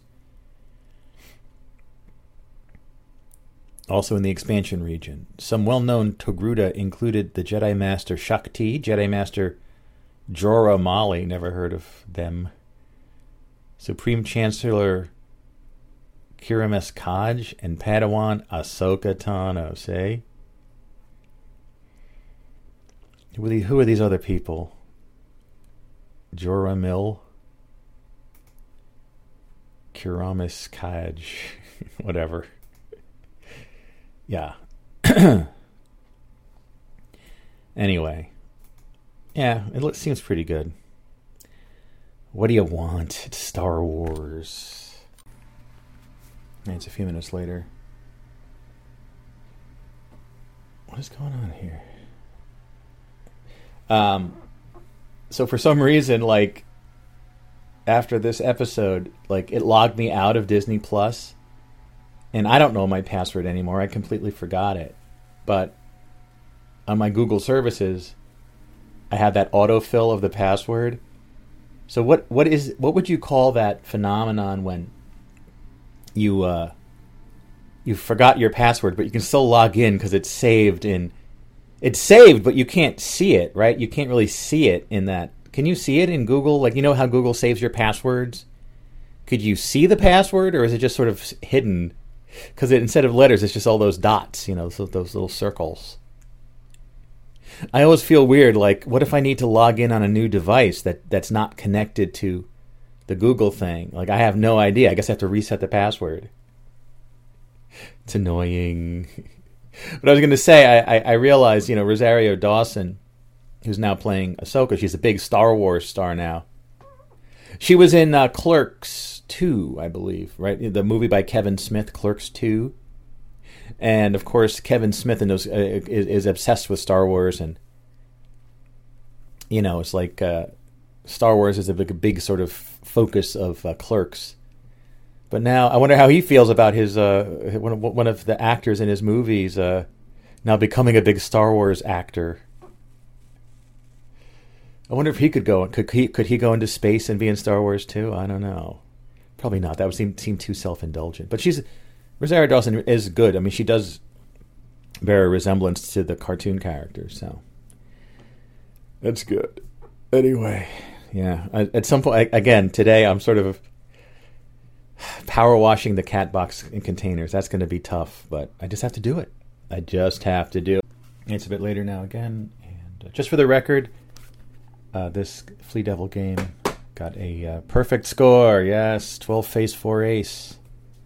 Of course, that's not the highest score you can get because uh, with antiques you can uh, make more aces, but let's not even get into that right now. But uh, So that's around 10, where I have one loss and one snafu. Um, so it's going to take it's to take quite a bit of testing just just to see if the balance is right here. But I do like this uh, this new uh, configuration of the rules, and uh, it's a real revolution in Flea Devil Solitaire.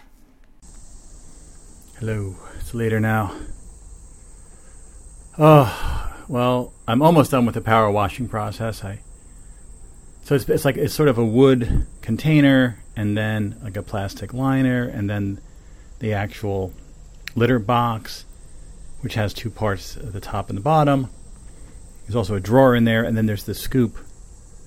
And uh, you know, as I said, I did this like a year and a, a quarter ago before we were going to go to Texas and New Mexico, but we both got COVID, so that trip was canceled. Except I did go to New Mexico. Uh, which you heard on the New Mexico episode to go see PQ. Uh, yeah, it gets really nasty in there, and I probably should do this more often, but this is really a rather difficult process. I do have the power washer, you know. It's a device you plug into the electrical power, and you also put a hose in it, and then it shoots out super uh, concentrated jet of water that can kind of clean anything. So, I kind of knew what I was in for. It's not pleasant, especially if you get it at the wrong angle. All the schmutz just shoots right at you. So basically, I know, and plus I have to get a uh, I have to get a haircut later on too. So I'm gonna have to take another shower and change my clothes completely from this uh, uh, this this cat box power washing situation. And uh, you know, I was trying to do it as close as possible to the departure date, as it is in six days now. But uh, today is beautiful, sunny. The sun is it's very sunny. Sun is beaming down, and that's what I need. I need air dry all this stuff once it. And it's it's it's drying surprisingly quickly in, in, in the baking sun. But yeah, it's forecast to be rain the next up until like it's going to be raining every day up until we leave on Tuesday. Today being Wednesday. So yeah, I just have to bring in the other stuff. I did the downstairs one. Now I got to just bring in the up, let it dry, bring it back in, put new litter in, and that'll do it. Now I tried to get something else done as well. Um, so, as you may know, my father passed away a few months ago, and I, I inherited his car. And he had insurance through this company called USAA, which is only for uh, military and veter- veterans or and their families. And I've heard by word of mouth very good things about this company. So when it was time to get the insurance, uh, I did switch to USAA from Geico for both our cars. But I've been having a lot of little issues with USAA that uh, make me question whether I should have uh, gone over today. So today, we, the other day we got, you know, a policy statement. You know, when you have car insurance, you get almost every other day you get these policy statements, and bills, obviously, but all these other communications um, you may recall in the past, uh, you know, the month past, past month or two, they're like, okay, you got to get your car inspected. So I went through this whole process, going to this Zippo's car detailing car audio place, doing this whole thing, and they're taking pictures of the car and everything, sending it in. So I finally did it for both cars. I'm like, oh, at least that's done. And then I get this letter in the mail. Oh, your car is no longer insured we never received the uh, we never received the inspection report. I'm like, wait, what? They're like, oh well, for your for your other car we got it, but for this one we didn't, so we canceled your insurance. Wait, what? So we went through this whole drawn out process. I was on the phone for like, I I have to think like an hour and a half, and they're like, oh, oh, so it was your your father's car before, and, and he also had USAA. I'm like, yeah. He's like, oh. They're like, oh, well, that means you didn't even need to get the inspection. Oh my god! And then it's almost like they had to recreate the insurance. I don't know what's up with these people. Listen, I heard good things about them. I re- from word of mouth. I researched them online. Listen, they say say caveat emptor, let the buyer beware. I am really, you know, getting up, and, and and their phone system is so horrible. Like please describe to me. Like it's supposed to be like AI. What you're calling about every time it sends me to the wrong department. It's so frustrating. Listen, I know they're all like that, talking about the customer service, like with the cable companies and everything. They're all like that. But why did I switch if I'm going to get the runaround? Like I would have gotten a Geico anyway. Anyway. Um, so we got this thing in the mail, and my wife's name is spelled wrong. Instead of Denise, it's Bunnice with a B. I'm like, what the hell? Because when I signed up, the guy's like, okay, let me read that back to you. B E N I C E. And I'm like, no, no, D. D as in D as in David, as in dog, as in whatever. He's like, oh, okay, sorry, I, I, I fixed it. So he made the mistake and fixed it, but now the name is on there.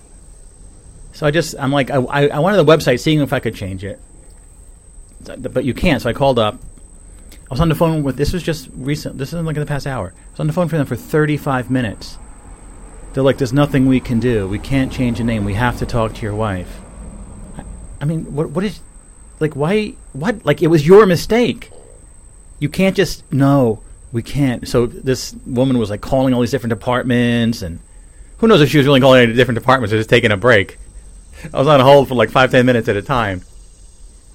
She's like, "Yeah, there's no, there's nothing we can do. We can't change the name. This is this is exactly like remember in the movie Brazil, it, uh, Tuttle was changed to Buttle, one letter off the B as well. You know, we can't do it. We can't do it. There's nothing we can do. So now I got to call back and hand the phone to my wife. Hi, yeah. I, sh- I should just, hello, yes, this is Denise. You know. Then they couldn't do anything after 35 minutes to fix the name. It was so annoying.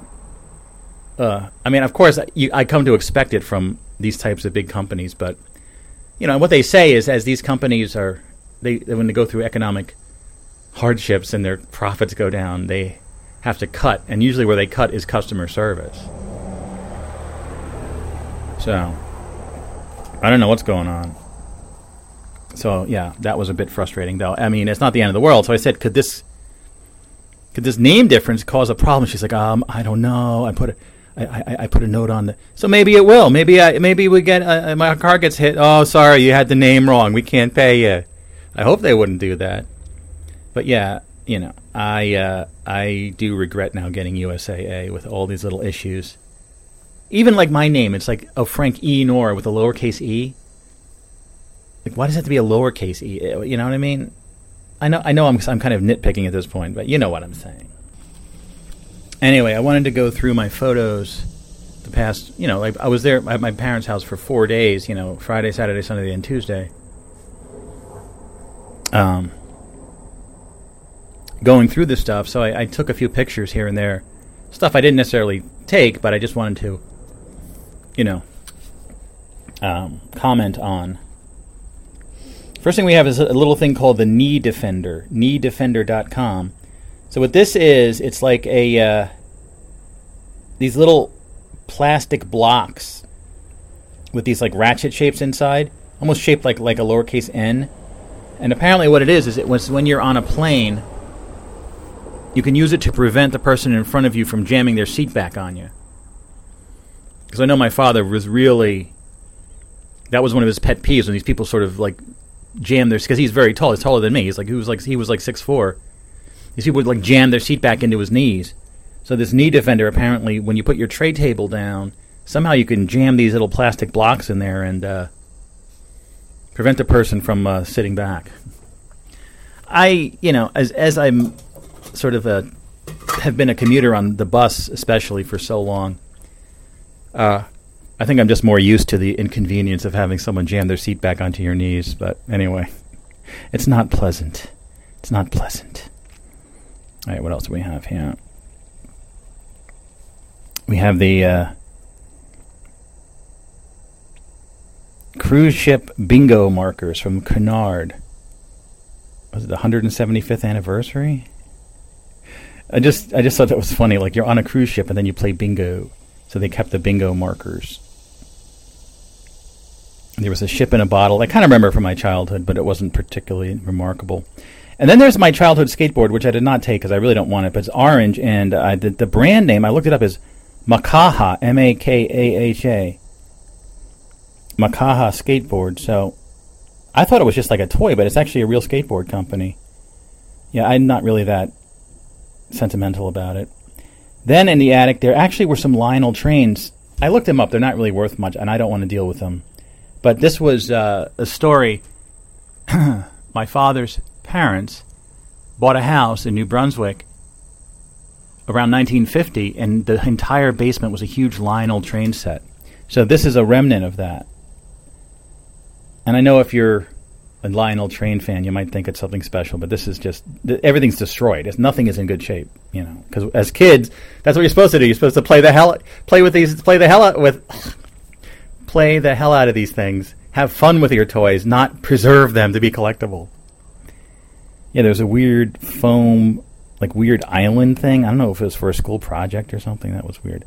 Even looking at these pictures from that storage area, it's like, ugh. My father's like military trunk. It just said Frank Nora, New Brunswick, New Jersey, USA. Then there was this wicker chest of drawers, and in one drawer was all these old bottles. I think we used to find bottles out in the woods, you know. Some pop up books. And one of those little, you know, those little pieces of paper you put in a book it has like gum, gummed back, and you from the library of Frankie Nora. I remember those. There's a name for that. Front pieces, title cards. I don't know what you call it exactly. But it's a cool one. It has like Alice in Wonderland and a sailing ship. It's it's it's cool from the library of Frankie Nora. Yeah, there were these uh, these little slip cases with these Disney books. Parade, fun, fun fact, fantasy fiction, and uh, another another Disney one. An old uh, Snowjet Mobile, S N O hyphen J E T space mobile. It's it's like a little snowmobile sled. I remember that we had that as kids. Again, I'm leaving this stuff behind because I have no. You know, I you have to draw the line somewhere. I take I took plenty of stuff, but this is stuff I didn't take. Here's a good one. Um, you know, you know the uh, Mandela effect with the Berenstein Bears. Uh, I, I quite clearly remember it being spelled S T E I N, though at some point the spelling changed worldwide to S T A I N. The idea being that uh, through some some kind of timeline merging, there were two timelines, perhaps uh, one word spelled S T E I N and one word spelled S T A I N, and uh, as the two merged, the A I N became the official spelling in reality. So even books you had up in an attic type of space, the letter would have changed, or the attic, the the book itself merged from the copy that had the, that spelling. So we there's an actual Berenstein Bears book here, The Bear Scouts. One of, and, and there's like the cat in the hat in the upper right.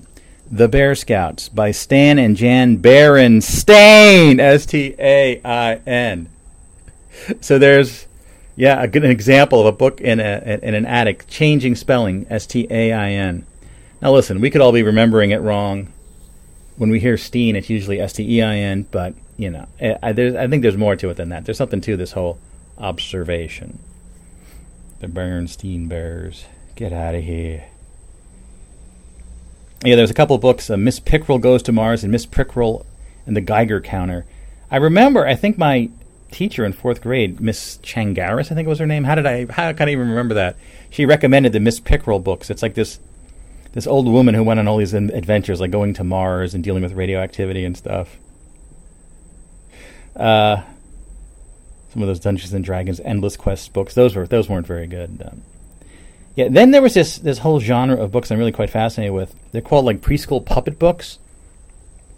And this is the one called The Snow Queen from Golden Press. And it I think this was these images were created out of Japan, and they were a little like it was almost sort of like you do for stop motion. You build these little puppets and the scenes, and then photograph them, as opposed to doing illustrations. And there's something really quite amazing about that process. I think I I took one or two of them. Right. I want to know more about this these these uh, puppet puppet books. Let me see if I can do any research on this puppet books because it was uh, an art form that it seemed like it was just uh, yeah it seemed like it was fairly um, limited in terms of how much they were doing it maybe it was one studio in japan that did it yeah preschool puppet books yeah yeah Hmm. Dinosaurs. Yeah, there's a lot of these. I don't know if I. I know I, at one point I found bunnies colors. At one point I found um, some more information about how like like what was going on with it, but uh, it's gonna. I'll, I'll, write something down. Puppet books. It would take a lot more research to uh, figure out what's going on with that. But there's a certain quality to those images that's much different than just an illustration. Now, I'm sure once you get a studio like that up and running, you know, you can reuse some some pieces and stuff. But generally, it's going to be, you know, time consuming to create the little dolls and stuff. But then you have a unique image as opposed to just hiring an illustrator to draw it. So, but I don't know. Um, yeah, whatever happened with that, but anyway, it's not like you. I, I, I where else would I run across it than in a, than in a storage area, you know? Then we had some wine bottles. My grandfather was a huge wine drinker, and he would buy these bottles that were later found to be incredibly expensive. So he he would like love to break open a bottle and say this is worth like six thousand dollars this bottle of wine. Meanwhile, he bought it like 20, 30 years earlier for like ten bucks, you know. But here's one Grand Vin. I know I'm not pronouncing this right. Grand Vin de Chateau Latour, uh, 1961. So I looked this up, and I think some people are selling it for a couple thousand maybe today. Grand V, V, Vin de Chateau Latour. That French, man, that's tough. It's a tough language. A lot of Epcot Center stuff. I found uh, some pencils and some mag. I did take the magnets of uh, from Kitchen Cabaret magnets from Epcot. If you know what that is, you know what I'm talking about. And here's a there was a marble in a bag with a story. It's sort of a photocopy of a typed out thing. It says the marble story. A friend of mine once said to me, This marble is for you. For I was sure I had lost all of mine when life became so blue. So now I so now I know despite the odds my marbles may be few. But that friend of mine reminded me life can be wonderful too. Now you can have a marble and only for some fun, so when you think you've lost your marbles, you know you have at least one. Great. Then there was an old bottle of like spring water from Europe, La Roche West Country spring water. I think it was from like Britain or something. Yeah, it's a cool like hand drawn label. And then there's a cookie jar white ceramic with uh, cookies and sort of a condensed, uh, almost slab serif font and a, a, cork lid. I used to get cookies out of there when I was a kid. One of those blue bottles, Voltagia. What was that? Was that um? Was that? I think that was when they had those those like cobalt blue bottles for that uh, Arizona iced tea. I think that's what that was. And a six pack of Coke, holiday hospitality collectible. Yeah, there was an interesting uh, there was an interesting piece here. It was like a, a wooden bowl that was a um, a pineapple, and underneath it said "Woods of Hawaii, Honolulu, Honolulu's finest at Waikiki, monkey pod wood." Uh, I almost took that one because it was kind of a cool little thing, but then, you know, the whole thing with that whole pineapple thing, you know, like if if if my pineapple bowl accidentally went upside down, people might get the wrong idea, you know. You know what I'm talking about? That whole thing? No? Like if you're a swinger, you're supposed to put an upside down pineapple outside your house. I don't know how true that is, but I don't want to have anything to do with that kind of stuff. It's not my bag, baby. Uh, what else do we have here? Oh yeah, there. This, I found some boxes from the Pink Sleigh, that store I, have talked about a lot. That was in Oldwick, New Jersey.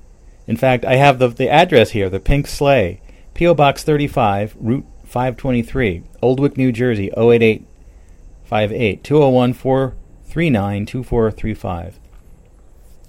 So if you're back in time, you can call that number. It was, it was a cool Christmas shop. My mother liked. Here's a Bamberger's box from when Bamberger's was a thing. It was their second logo, not their first logo. More of the uh, sans serif kind of in, in the realm of like a Bauhaus type of font. And then there's a there's a book that someone actually hand hand drew uh, in the front page. Jane DeMund's book, September twenty fourth, eighteen thirty eight. So Jane in eighteen thirty eight just just like drew this on her book. There's so many old books because when my grandparents moved into that house, besides there being a train station in the basement, the guy that well, the guy was a book collector and he left a shit ton of books card part of my French, in the attic of that house in New Brunswick. Uh, really old books, but not nothing. I mean, a book could be from 1838, but it's not really worth anything, you know. Then I think they had saved. My mother saved a lot of newspaper articles, and this one. Let me see if I can figure out where, when it was from. New York Post, Thursday, November 9th, 2017. Floppelgangers, cats and their bunny twins. So they found like little kittens and rat- rabbits that looked had the same coloration. Suppose that's a little cute. And then there was an actual filled bottle of Coca Cola way back in a closet. Coca Cola Classic, The Big Drive of 89, September 4th through 9th, 89, Montana. So this is like a collectible bottle you could only get in Montana. So my mother kept it. Montana Centennial, 1889 to 1989. Route of the Great Montana Centennial Cattle Drive. Musselshell River, Bull Mountain, Yellowstone River, and Billings. Wow.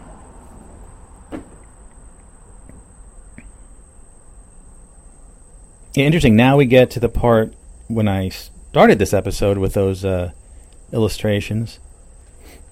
There's a painting of an owl, like a like a drawing, but it was severely water damaged. So I just took a picture of it. Unfortunately, the artist was Haller. It was fifty-one dollars, and it was a screech owl. But yeah, super water damage. So that's not, that's not nice. And some books, looking out for number one, by Robert J. Ringer, author of Winning Through Intimidation, and there's like a turtle humanoid character there. I kind of remember that being a big thing. On the back it says, This is a book about life. Your life. In the unique, easy to understand, humorous style that has marked his emergence as the people's philosopher of the 70s, Robert J. Ringer abruptly discards irrational customs and traditions and guides you on the most exciting and rewarding journey of your life. At Journey's End, you'll clearly understand how to get from where you are now to where you want to be with friends, lovers, finances, and all other areas of your personal world. There has never been a single source of usable real life wisdom to equal looking out for number one. and then there's this book, Your Erroneous Zones, by Dr. Wayne W. Dyer. And he looked like this 70s dude with a big mustache, a nationally famous number one bestseller. I remember seeing this in the house. And of course, here we go, the weed whacking begins. One full year a national bestseller. There is overwhelming evidence that your erroneous zones, I guess that's sort of a play on words of erogenous zones, I don't know. One of the fastest selling books in history is also one of the most practical self actualization books ever written, as Dr. Dyer's own remarkable success story demonstrates. Practicing therapist and counselor, he has followed his own advice to become a coast to coast celebrity and in a very short time has appeared on more than 700 radio and television shows. His message is simple and direct. It can show you how to cut through a lifetime of emotional red tape once and for all. It can put you in firm and effective control of who and what you are, and very possibly can change your life. Selected by four major book clubs. And here is the top of what was a like a tray table kind of thing, like a um, yeah, a little table you could eat dinner at, at at the couch, and it's this turtle tortoise shell design. Another wine label that was framed actually must have been a 1959 Pet Petrus Pomerol Grand Vin. An empty container of Montana Hel- Helen's Huckleberry Cordials. And this weird little puppet in like this weird little cup thing. I remember used to play with that. And then all of these crests that used to be on our my me and my brother's wall. The falcon of the Plantagenets, the unicorn of Scotland, the lion of England, the red dragon of Wales, and then the Yale of Beaufort. And I always like the Yale is this weird like spotted like creature with ram horns and stuff. The white greyhound of Richmond, the white lion of Mortimer, the black bull of Clarence, the griffin of Edward III, and the white horse of Hanover. That was on our wall for a while, just like cool monster type creatures. We did, we loved anything that was monsterish. And then the, there's two black and white TV sets, and uh, me and my brother were marveling at the actual static on the screen. Uh, I still, I think I'm going to take them. I don't know. I, I, I, I kind of miss um, the cathode ray tube uh, TVs.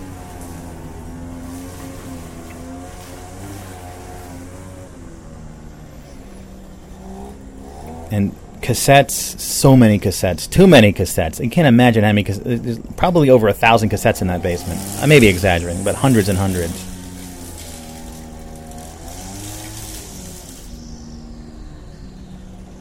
And then I found carob powder for baking and cooking, caffeine free. Health management. Remember carob? This supposed chocolate replacement just never really took off. And of course, that um, that drink that may never have existed, Carob Rush, that had that ad in that one magazine. Remember, I finally got the ad because it was on the Internet Archive, and then it, and then it got deleted. Remember that whole thing? I don't even know. General Nutrition Corporation for the uh, the carob. Carob powder is made from the dried pods of the carob tree. The pulp of the pods is similar to cocoa, finely ground and blended to give you carob powder. Golden Harvest natural carob powder gives you the taste, look, and sweet tooth satisfaction of the finest cocoa. Uh, eh. It did not. Carob was not good. As I recall, it was very bitter and nasty. It was not like chocolate at all but contains absolutely no chocolate, cocoa, or caffeine. Why use chocolate or cocoa when you can choose carob, the all natural substitute? Carob powder can be used as a direct replacement for cocoa. If a recipe calls for uh, cocoa, use the equal amount of carob powder in place of cocoa. If a recipe calls for chocolate, use 3 teaspoons of pa- carob powder plus 1 teaspoon of water to place each of the squares of chocolate. Get out of here. This carob scam. Get out. And then I found my mother's military trunk, Sappenfield, Dale E. Yeah, that was her maiden name. Oh my god, I'm, I'm getting flashbacks of, of, of all the work I did there. And I found my grandfather's 60 millimeter movie camera. Again, I'm not going to take it because it is just big and bulky. I don't need it. But it's a Canon Scoopic 16 made in Japan. And I looked it up. In good condition, this could be worth a couple thousand dollars, but it's the the case is all water damage. Uh, so much water damage. I found the original bur- building permit for the house. That was from around 1950. Also, unrelated to the other house in 1950. Mr. Verscore. The guy that yeah, the guy that lived there built the house, and also uh, I got in touch with his daughter on Facebook at one point. And let's see, what else did we find here? Oh yeah, um, I think Fleischmann's margarine or something. These distinctive plastic tins with corn, or maybe it was corn margarine, but these pieces of corn. I remember those, kind of cool looking. Let's see, so much stuff. Yeah, I would just take a picture if I'm like, hey, I, I need a, visual reference or something. Let me take a look. And of course, a rewinder, the speed winder from Quantum International. Remember, Be, Be Kind Rewind. We need to rewind your your tapes, of course. And then all of these uh, uh, Kodak, uh, you know, the slide carousels. My parents had already emptied them and actually got them scanned in, and I have those scans. But they kept all of the ca- the empty carousels in the boxes, so I just took a picture of all the, the labels, which was a bit much. But I figured, you know, that stuff's going to be trashed anyway, unless at the estate sale someone wants to buy empty uh, carousels. You know, someone might. You never know. And that's it. That's that's the stuff. And there's some of the I did take a few things. Maybe we'll go through that at some point. But that's kind of the the whole situation there. All right. It's later on now, and uh, excuse me. Uh, yeah, I found the two books, the two uh, preschool puppet books. I have Fire Engines and The Clock Book. Pictures by uh, Tadasu Izawa. Um, so it says illustrations copyright 1971 Tadasu Izawa through management of Dairisha Inc. Printed and bound in Japan by Zokeisha Publications Limited, Roppongi, Minato-ku, Tokyo. So these are from Japan. So, for example, uh, fire engines, it shows a fire department building with some toy fire engines, and then there's a larger fire engine with these two puppet men inside. Then this image, the, the, the two firemen connecting the hose to the fire hydrant, all done as puppets. Yeah, and here they are putting out the fire. So yeah, it must be this. Uh, yeah, and then this other one is the clock book.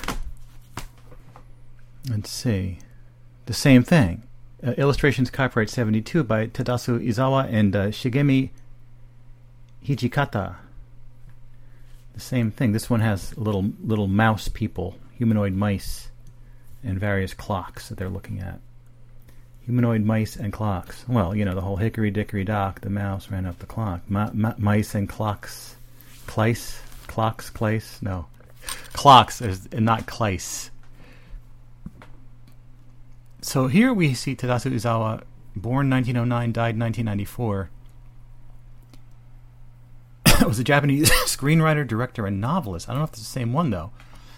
but if you look up Tadasu Izawa, all these puppet storybooks come up Rumpelstiltskin, Sleeping Beauty, Three Little Indians. Yeah. Good luck with that one these days. Now, come on. Uh, yeah, and what else do we have here? Jack and the Beanstalk, Big and Little, The Little Red Hen. I think we had that one. But this, uh, a, puppet storybook is another way they're calling it a puppet storybook.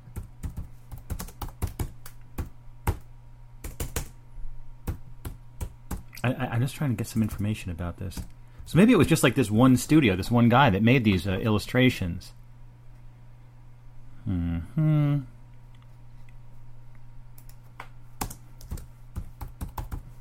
I could swear I found some information before. Hmm. There's, I mean, it's just because these books have persisted as physical objects and they're listed for sale, etc. Um, you know, but so maybe it was just yeah. And they're considered illustrations done through the photography, yeah. Hmm, sorry, I'm not really making much. Uh...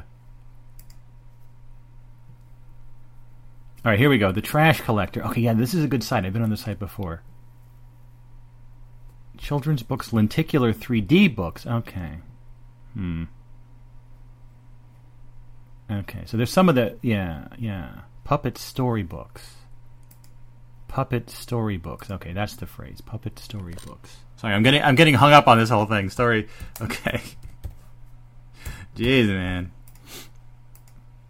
Yeah, that site, and they, this guy has stuff for sale too. This guy.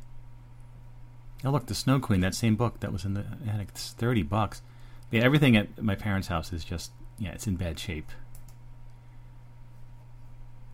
Hmm. Introduced in the 1960s, 3D picture books were a popular import from Japan. These books featured full page photographs of the action utilizing posable puppets, many bearing the large eyes popular in Asian children's fare as well as in contemporary American pop art. The greatest allure of these books, though, were the 3D lenticular placards attached to the front covers, much like the 3D postcards that were popular during the 1950s and 60s produced by Vari-Vue. Most of the illustrations were produced by Rose Art Studios, Shiba Productions, Tadasu Izawa, and our Shigemi Hijikata. Beginning in the 1970s, newer 3D books and reprints of old favorites were printed without the 3D placards. The cover art being replicated with the standard photographs that made up the interiors. Many of these books fetch a high price on the market today, specifically higher grade copies with the placards still attached, as these were often remo- removed by young owners. Yes. So yeah, so there's just a limited number of studios that did this. So you can imagine it was kind of a cool gig. But I've always been fascinated by the idea of yeah, creating little scenes and models to photograph. That's something that really uh, I think I think hasn't been explored enough in this world, you know. Or maybe it's been explored too much. I don't know. See, like these, like fire engines. Here's fire engines for sale on this site, six bucks. I mean, it's not really worth anything, you know. Yeah, that's not lenticular though. Anyway, you see what I'm talking about? Do you see what I'm talking about? Um, talking about puppets, I found this also in one box. Um, a, an issue of National Geographic World. And this is from uh, September 1980, and there's this puppet wizard on the cover, some kind of a doll. And this is very interesting because this is something I've been trying to figure out. There was a company that made these hats with horns and lightning bolts on them, and this is the company. Stitch and Stuff Sculpture, Fabric Friend. Erica Tyron, 9, of Los Angeles, California, cuddles a doll that looks like Mork of television. Erica's mother made this unusual doll from fabric and stuffing. So, yeah, there's this is sort of talking about how to make it, but then here is the article Making Vegetables uh, Come to Life. And this is the company that made those hats with the, the horns and the lightning bolts and the antennas and all this other stuff. A crop of Vegimals, soft sculpture vegetables, and stuffed animals surround Beverly Red. Miss Red operates Free Mountain Toys Inc. of Bristol, Vermont. You'll see more of her wacky creations on the next page. And there's one of the hats, yes, with those, those like those twisty horns or antennas. Yes, and there, and there they are manufacturing the hats. Some of them have those like um, those uh, wings on them, kind of like uh, Mercury, right? devil horns. Uh, yeah, so many different types of hats. And uh, bug antenna. Yeah. Wow, this is this is like the mother load when I'm talking about these hats. I remember seeing them. Usually, I think they were in Starlog or other magazines, and I've talked about this in in the past. Um, Free Mountain hats, right? Yeah, Free Mountain hats. Yeah. So here's the article: Zoo full of hats. Slip into something silly. Try on a pair of deer antlers. Try on a pair of deer antlers. Perhaps you prefer butterfly feelers or lightning bolts. You can also pick out ears, horns, or wings, all cut out of soft fabric and stitched onto colorful baseball caps. Many shops sell this unusual headgear. Beverly Red created the hats on these pages. She also designed the family of fuzzy soft sculpture vegetables on pages 6 and 7.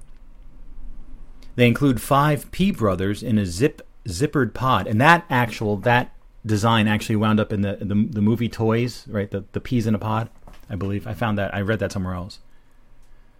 Um, peas in a pod, and a blue-eyed banana smiling from inside a 15-inch skin. Miss Red began making veg- Vegimals 11 years ago. She started her business by making the toys herself and selling them to stores. Then, as her soft sculpture vegetables crop grew larger, she hired other people to produce it. To house her growing business, Miss Red turned an old grain mill in Bristol, Vermont into a toy factory. She calls it the Vegimill. And then here's some of the illustrations. Glad Hatter. Wearing horned headgear, factory worker Barry Kuravu left cuts out patterns for other hats. Many stores sell the hats. Our one storekeeper says that people buy the hats because everyone likes to feel silly. Hats in the hundreds. Inside the factory, below, employees Beth Morrissey at left and her sister Carol sort hats by style and color. Wings, lightning bolts, feelers, antlers, and ears decorate the hats. and here's four children holding a cat. No hat for the cat. Near the toy factory, Christy Bedard, 11, takes the family cat for a walk. Her sister her sisters, twins Sherry left and Shauna, and their friend Matthew Norris, all eight, join them. Matthew lives in Bristol's. The girls live in nearby Starksboro. All except the cap. So all except the cat wear baseball caps with horns, wings, and feelers. At the factory, workers use machines to cut stacks of vegetable shapes out of colorful fabrics. Then seamstresses who live near the factory stitch the toys together in their own homes. As the Vegimals, became more and more popular, Miss Red began making Free Mountain toys, a whole zoo full of stuffed animals. The animal collection includes four sardines uh, crowded into a zippered can. That's kind of a synchronicity because there's a sardine story coming up. A squeezable pink pig that carries a piglet in a handy pocket, and a mouse that lives in a wedge of cheese. See more mouse related things. In 1978, Miss Red decided she wanted something different to wear as she drove her new car. So she showed, so she sewed a pair of horns onto a new blue baseball cap. Geez, these are tongue twisters, damn. Suddenly it occurred to her that other people might like her hat idea too. She was right. Now hundreds of thousands of people buy decorated hats as fast as the factory can make them. I started sewing when I was about six years old, says Miss Red. I made doll clothes. I got my first real sewing machine when I was 15. I've been sewing ever since.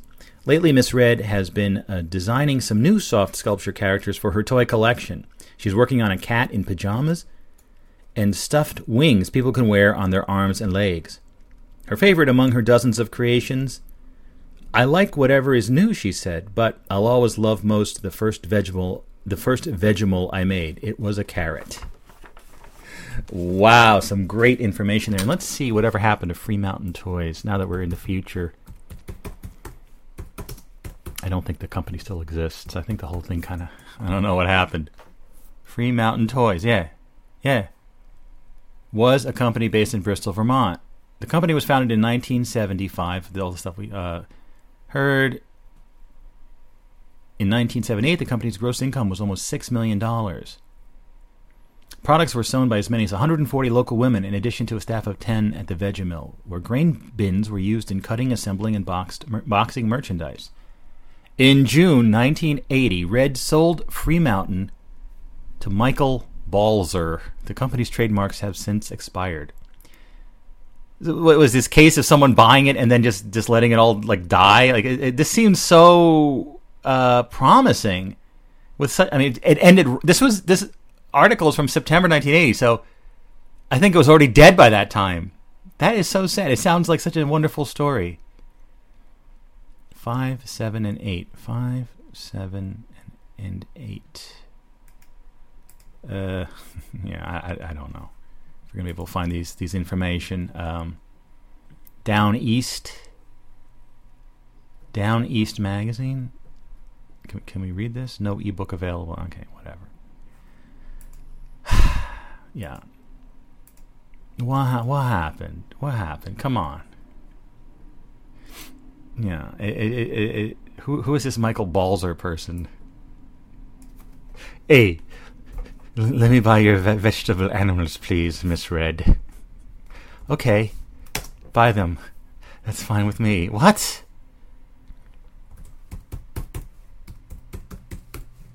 Does I mean, doesn't it sound like odd? Like how this whole thing sort of. Let's see. Uh, hmm. Here's an article about him in a New York Times. Disaffected executives turn to Vermont business broker. November 27th, 1981.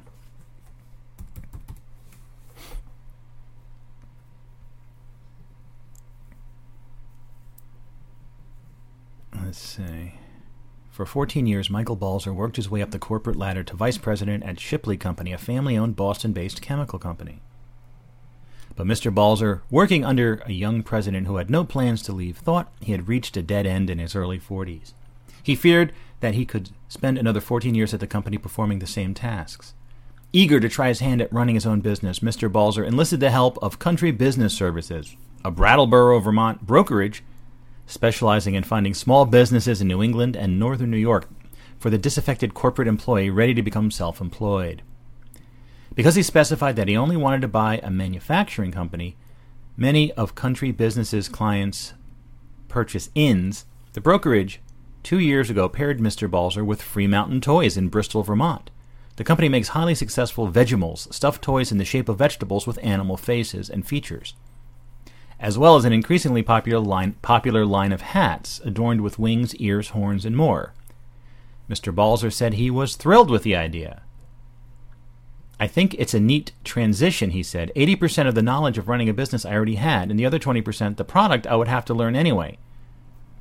I spent the first few months here working with the designers. He calls his own shots. So this is 81. Okay, so about a year later. Hmm.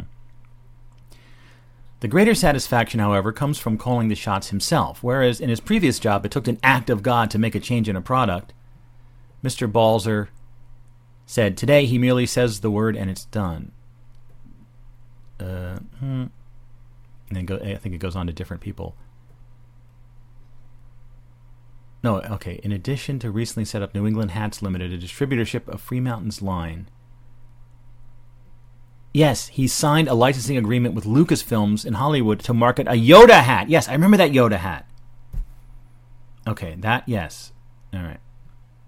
Ooh, Mr. Greg, 53. This sounds like the gray egg from Bublin, A. Richardson. Anyway, uh, so the company was still in business at this point, and then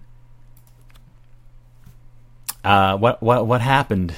with Mr. Balzer. It didn't work out, I suppose. Anyway, that, that's about as much research as we can do today with this topic. Anyway, there was also a ton of these gold, little golden books, and one of them really caught my eye because there was a book about litter bugs uh, that I had when I went to nursery school, and I think someone stole it from me, and it was a really d- difficult experience for my young life. And eventually I bought more copies of it. But then I saw a copy of it in one of the boxes, but I think it was in bad shape because I have I bought a couple copies on eBay many many years ago. But here is the same characters, a little golden book, the Neatos and the Litterbugs in the mystery of the missing ticket.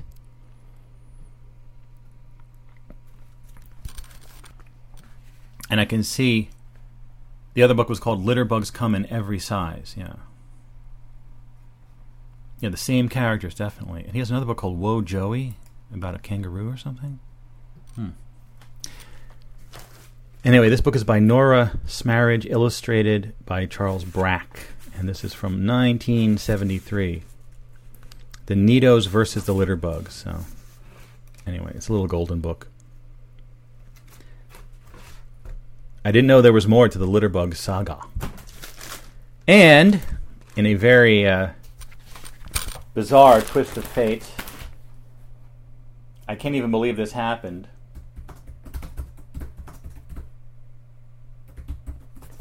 I found my old wacky packages. You know, wacky packages from Topps, those uh, beautifully illustrated paintings of uh, parod- parodies of different products, right? Uh, I really never knew what happened to mine, but I found them. And this is these are from well, some of them are from '79. Are they all from '79? Hmm. So these may not be mine then. These may be in one of my other siblings. Because I got mine in the earlier 70s. But anyway, I think these are probably mine. I love them.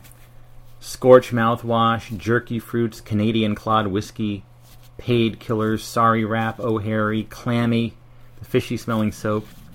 Oh, I love these so much. But yeah, 79, no. I don't know, man. I'd love to find my original originals. 1980, are you kidding me? Ah, get out of here. Alright. So these may not be mine. Alright. Anyway, they're beautiful beautiful things, wacky packages. I know I know they should be sleeved, but they're not. Anyway, that was pretty cool. And here is something else cool I found. Map of Wall Drug. Right? This is uh, in South Dakota, at least back then. I think it still exists. You would see signs starting at, like only 2,500 miles to Wall Drug. It was like a drugstore. Right? And uh, it was this huge tourist attraction in, in the middle of nowhere. Well, it was in like a little town. It was in the town of Wall, South Dakota and it was considered the ice water store. Like they they had ice water. So this map, there's a mall, a cafe, an emporium, Western sculptures, art galleries. It's amazing stuff. Look at this. Oh wow, the uh, this is definitely from like the 80s somewhere. This is the menu. What do they have to eat here? Hot beef sandwich, 275. wow. Coffee's 5 cents. You have pop, large at 89 cents. Eggs and toast, ham, sausage, or bacon, two forty five. Wall drug char burger in a basket with French fries, $1.98. Wow. I think it's still there. It's just uh, when we went out to Montana, sometimes we went that way. Here's the. I guess this is the history of it. On a hot summer day, a glass of ice water can be a, the summit of man's desire. But who has ever heard of making a fortune of it? Ted and Dorothy have done just that. The Husteds bought a little drugstore in Wall, South Dakota, population 700, on a shoestring back in 1931. It just goes on and on. Let me let me see if there's any modern representation of Wall Drug. Let's just go to Wall, South Dakota, in Google Maps. And uh, yeah, it's a very small town. And uh, Wall Drug. See if it's still there. Or did it go the way of the Vegimals? I don't know. The Wall Drug Store. Here it is. Okay. Gets four stars. 3,267 reviews. All right, let's see what they have to say here. Let's see. Hold on.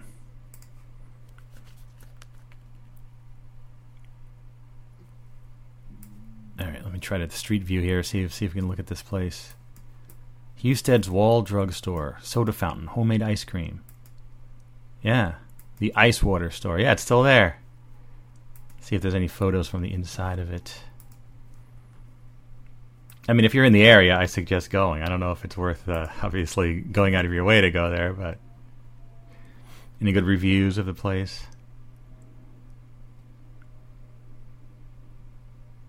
3.5 stars two months ago. This was a drugstore many years ago. Now it's a melting pot of things.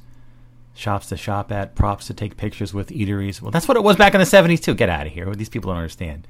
They were actually looking for a drugstore. I mean, it's called Wall Drugs, but please. Yeah. Yeah, there's the mall section. It's like gift shops. And I, I remember there were audio animatronics, like uh, Singing Sam the Gorilla Man, that was all like deformed and broken. It's an art gallery. Any uh, any of the audio animatronics? No. Yeah, in the backyard they had those big like I, there was a giant jackalope you could sit on. I don't know if there's any pictures of that. I don't know if they're still doing that stuff. Anyway, that's enough for Wall Drug. Yeah. Anyway, this sardine story, I, I don't even know if this is true. I just glanced at this. Um, a tinned fish wonderland lands in Manhattan with $44 gold cans. The fantastic world of the Portuguese sardine has opened in Times Square with simple to fancy gold flecked options. So, giant canned sardine store in Times Square? It's a very dreamlike. I, I don't know. Is this even real? Let me see. The new store in Times Square looks like a glitzy two story bookshop with rows of published works replaced by sardine tins. As soon as I walked in the door, one of the clerks stepped up to warn me, All we sell here is fish. The hell? It's the first U.S. store of the fantastic world of the Portuguese sardine, one of over 20 shops, with the rest in Portugal. It's set up like a t- sardine time machine with crans, cans chronologically arranged by the year stamped on top of each one, like fine bottles of wine running from 1916 to present. So I was thinking they're like you know, like vintage sardines. They get better. Uh, located at 1582 Broadway on the southeast corner of 48th Street, the shop is run by Portuguese sardine company Comur, which signed a 10 year lease for the space. Founded in 1942. It's one of Portugal's largest canners, still pursuing a preservation method that may seem old fashioned to some Americans. Yet tinned fish has been on the rise, especially lately, driven by TikTok, with tinned fish garnering tens of millions of views and companies like Fishwife having grown 9,900% since it opened in 2020. Hmm. It turns out the dates stamped on the cans are illusory. They are all canned around the same time, and most cost $15 per 4 ounces. It's a marketing ploy, one clerk told me. It allows customers to buy a can as a gift that marks a recipient's birth year. Each can also highlights an important event of that year and the birth of one or more celebrities. Okay. Yeah. It's like a big gimmick. Uh, great. Well, as a vegan, I will not be partaking in the fantastic world of the Portuguese sardine. Get out of here! Here's a quick one. The um, there, there used to be this junkyard by by the where uh, uh, Bloomfield Avenue and Route 46 met, and I had my own experience at that junkyard. Uh, I was driving down the Bloomfield Bloomfield Avenue, and someone cut me off, and I flipped him the finger.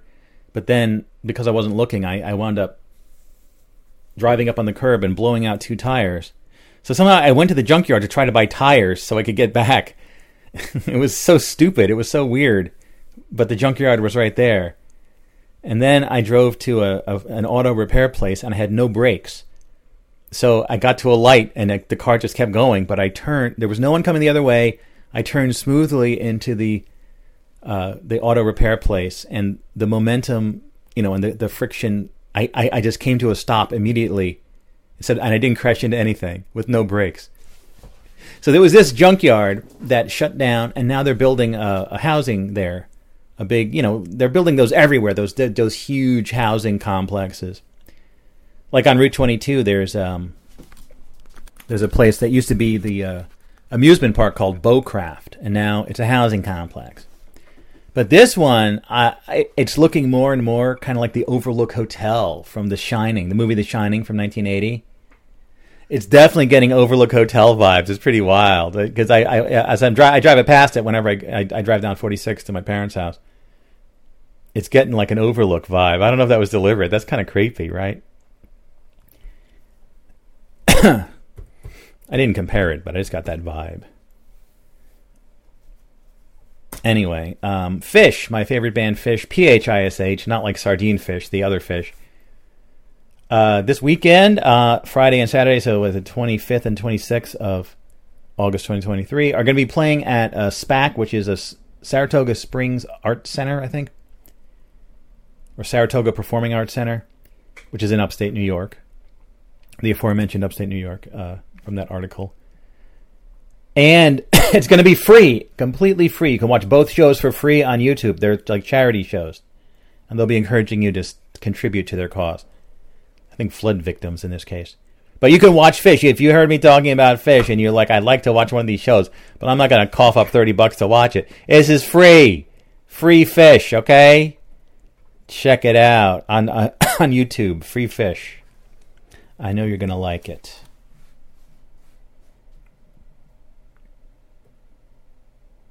Hmm. Anyway, I'm looking here.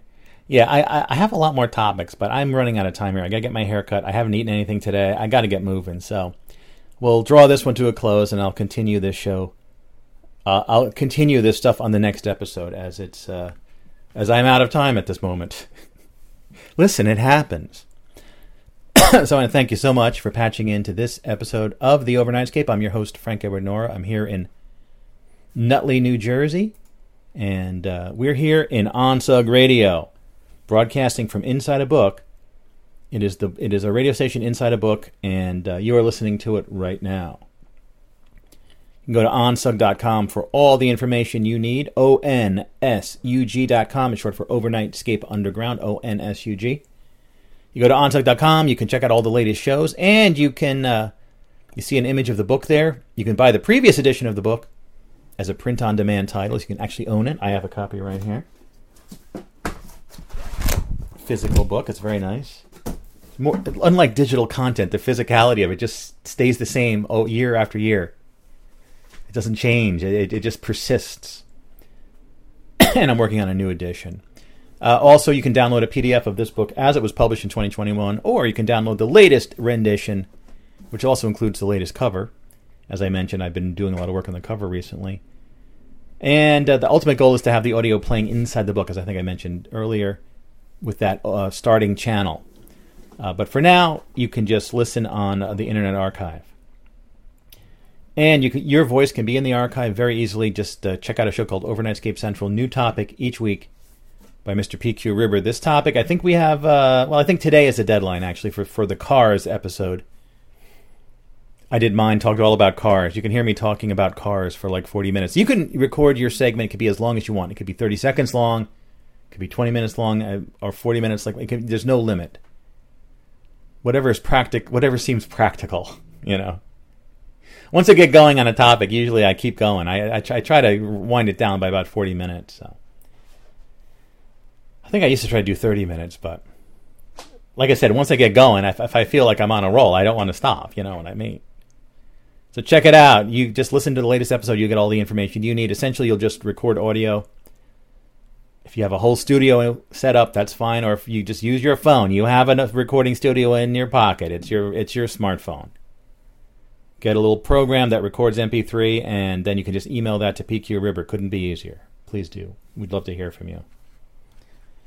And now it is time to shift gears to a South Dakota of the soul, an audio wonderland that exists inside the books of puppets of the puppet books.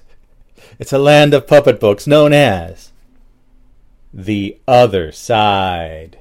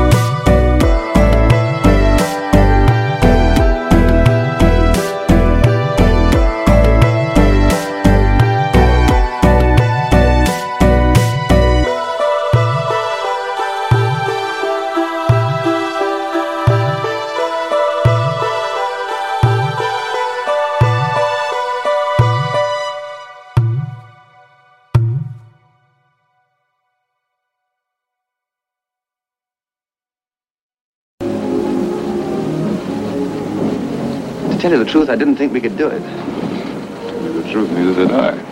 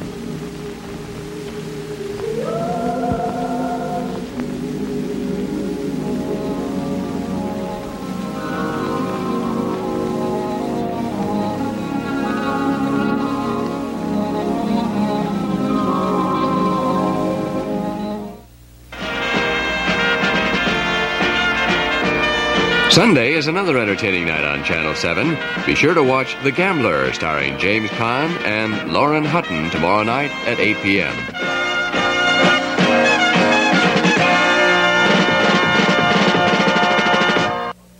Sunday night, troubled children find a cause to believe in and a second chance for themselves. Billy Mumy stars in Bless the Beasts and Children, Sunday night at 11 on Channel 7. It is the continuing intention of WLS TV to make available public service announcement time to responsible, non-profit community organizations for the purpose of publicizing events of general interest. If you'd like details, write to Public Service Department, WLS TV, 190 North State, Chicago 60601. Frank Lloyd Wright. The Guggenheim Museum in New York, designed by the world famous architect at the age of 90. Grandma Moses, American artist who started painting at the age of 78, the great lady of American art. Louis Armstrong, ambassador musician who dominated the world of jazz for 40 years.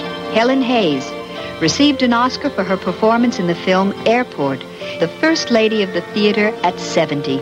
Eugene Ormandy. In a society such as ours, we sometimes forget that great accomplishments are not the privilege of the young. George Washington Carver established a research foundation at These are famous people, but each of us in his own way can make a contribution to life around us in our 60s or 70s. For ideas on active retirement, write the American Association of Retired Persons, AARP, Box TVW, Washington, D.C., 20006. Strengthen the chains of progress. Give to the United Negro College Fund.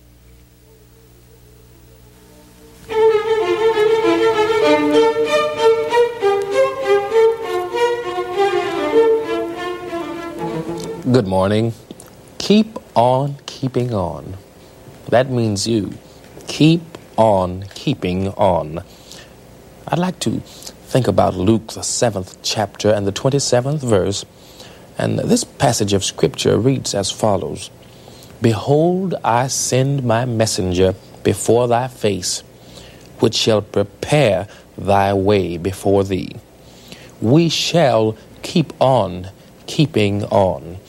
As we plant the seeds of new ideas, of progressive attainment, as we begin to push growth upward, each day we ought to desire to be more successful and more peaceful and more understanding about our loved ones and others all around us in the world. We sustain the forward and upward growth. We weed out all of the negative and destructive ideas that would destroy a successful harvest. We treat ourselves to know that with diligence and a constant monitoring of our consciousness along avenues of progress, our desired goals will be attained because we know that we're going to keep on keeping on. Daily, we are inheritors of the ever flowing intelligence of God and its unfolding wonders through us. At all times, we can widen our horizons and step forward with progressive ideas into successful attainment, recognizing that we are constantly being taught by the indwelling presence. We work toward successful endeavors to seek to do more, to have more, and to express more of our divine nature. Therefore, do this for me this day. Let's recognize that God is all powerful and that we are one with His power, living in a consciousness of success and of accomplishment. Problems in human relationships and in our work are surmounted, and we're embarking upon a fresh avenue of enthusiasm by aligning our thoughts and ideas with the divine Noah within us. Remember these words as I conclude. The love of God surrounds you. The presence of God protects you. The power of God watches over you. Wherever you are, God is. God is. God is.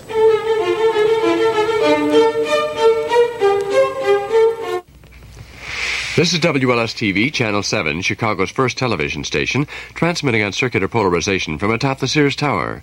WLS TV, now serving 8.5 million Chicago area residents, is a member in good standing of the National Association of Broadcasters and subscribes to the NAB Television Code of Good Practices.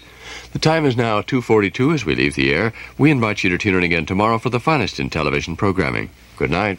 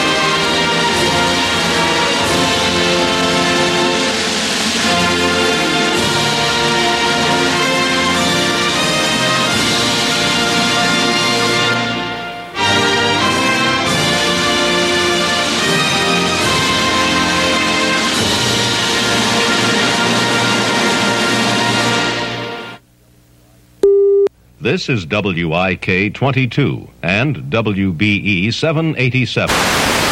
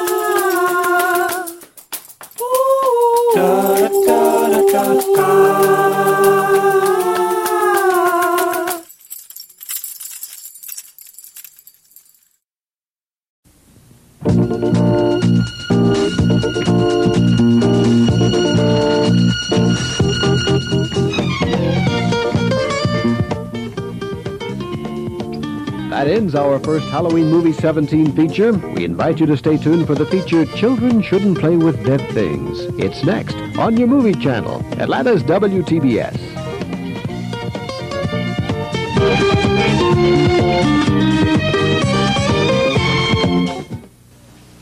Let me show you how you can laugh at the cold. He's never cold, thanks to Damart. He's never cold, thanks to Damart. They're never cold, thanks to Damart. You too can laugh at the cold like the people you just saw, thanks to Damart and their Thermolactyl underwear. It's the softest, warmest underwear you can find. It keeps you warm no matter how cold and windy it is or how long you stay outside. And yet, unlike ordinary thermal material, which is usually thickly padded, bulky, and really uncomfortable, Damart is soft and light. The secret is that Damart lets perspiration out, but won't let the cold air in. Yes, Damart made with miracle-like Thermolactyl fabric lets the perspiration through, so you always stay warm and dry. It is knitted to retain and reflect your body warmth. Nothing else does this like Damart. Damart has earned the Good Housekeeping seal. Damart Thermolactyl is so comfortable and warm. The Mount Everest climbing expedition wears it. So does the U.S. bobsled team, and the New England Patriots, the Philadelphia Eagles, and the Chicago Bears football club. Our free color catalog tells the full Damart Thermolactyl story and shows the whole Damart line for men, women, and children. Send for your free copy now. To receive your copy of this free catalog without obligation, call toll free 1 800 257 1234. In New Jersey, call 800 232 6966 or write to Damart Catalog, P.O. Box 7500, Atlanta, Georgia 30357. And you'll receive a free catalog showing men's, women's, and children's styles without any obligation to buy.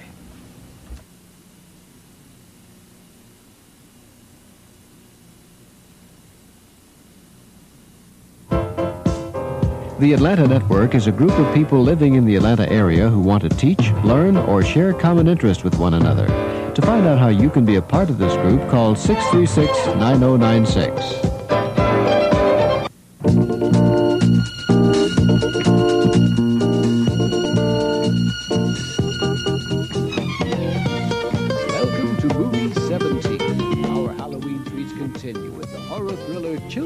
Shouldn't Play with Dead Things. It's the story of an acting company on location who come in contact with creatures of the night. We do hope you will enjoy it.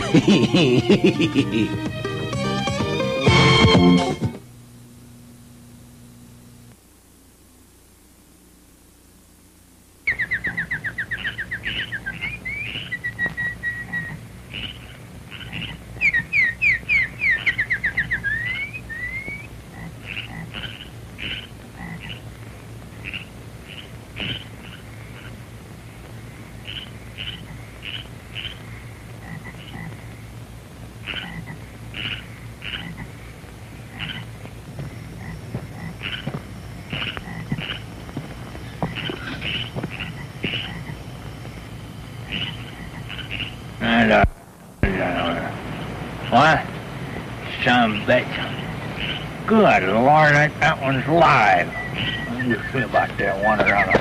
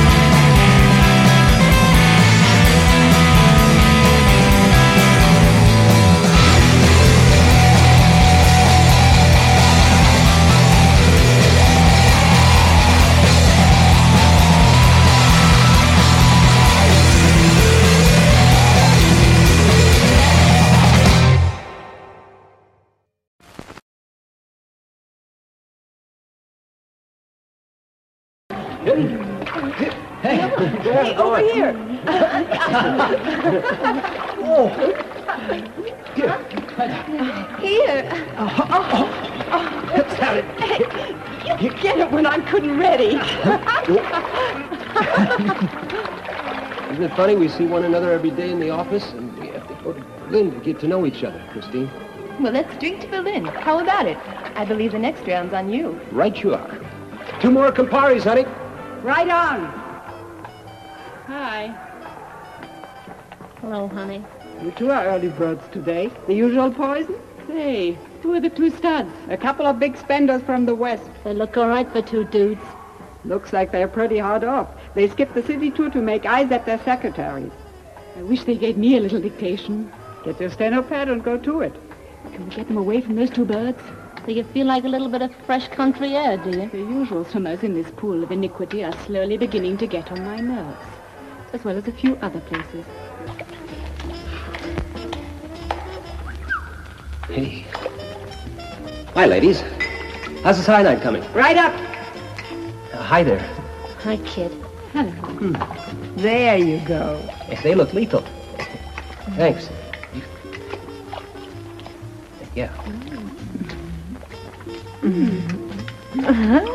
Here's something to wet your whistles on. well, high time. Yeah. More like Well. a high ball. Watch your Cheers, language. uh, mud your eye. Cheers, to everyone. Well, let's check out those two big spenders before their secretaries start making it. I want the bozo on the right. Who cares? Our wallets are all that interest me.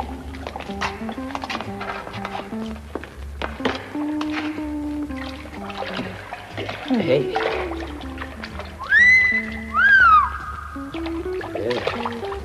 Hope that hair dye doesn't come off in the water.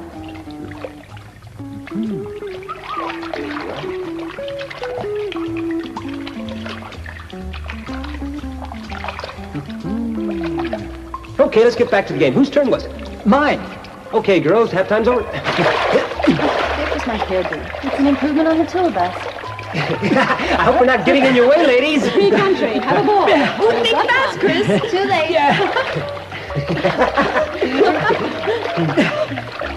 Ooh. Uh, sorry about that. I wasn't aiming at you. But since we've already met, why don't we take advantage of the situation and uh, invite you two into the game? Hmm. What do you say? I can't think of any better way for us to meet those gentlemen. Fine. Then you take up your position over there. Hey, Dieter, you're on. get her! Get her, Dieter! here, here. Hi. What about me? Just a sec. Here I oh, come. Oh, Attaboy,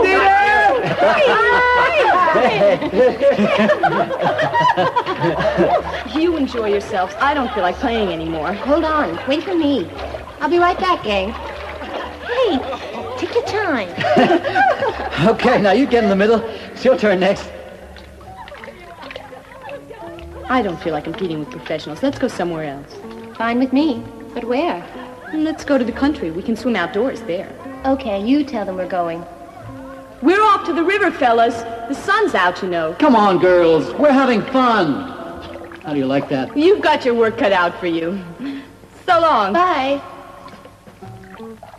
Oh, sorry about that. We didn't mean to chase your girlfriends away. Ah, don't worry about it. They're just a couple of girls from the bookkeeping department. We're all here on a company outing. You mean you're strangers in town and you're wasting your time in a swimming pool? Just wanted to grab a quick swim before going to Now town. we've had our swim. Now it's about time we visit a few points of interest. You two are local natives. You must know your way around. All right. Let's show these two fellas the bright spots of Berlin. You're in for a few surprises. Sounds great. That's what we came here for.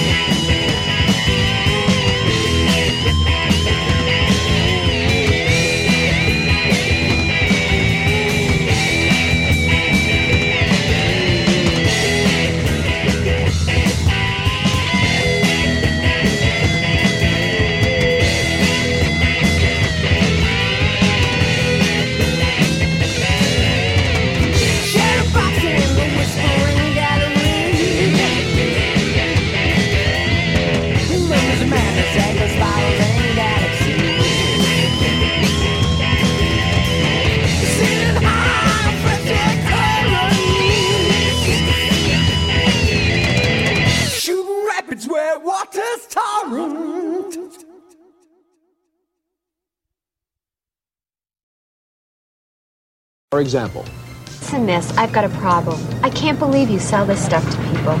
I bought this milk a couple of days ago and it's bad already. What if I drank it and got sick? I could have ended up in the hospital. Let me tell you, I don't need this kind of aggravation. I can understand how you could be upset about that, ma'am. And I'm sorry for any inconvenience it has caused you. Our policy is 100% satisfaction with everything we sell. So I'll be happy to refund your money. That would be fine. I'll be honest with you. I love your produce department. That's why I shop here. Thanks. Oh, you're welcome. And I'll take care of your refund right away and bring this to the manager's attention. Thanks for shopping in our store. Notice that the employee was focused completely on satisfying the customer, not on debating the merits of the complaint. The milk may have turned bad, but it's not our job to judge our customers. Our only responsibility is to satisfy them. In general, we should never refuse a customer.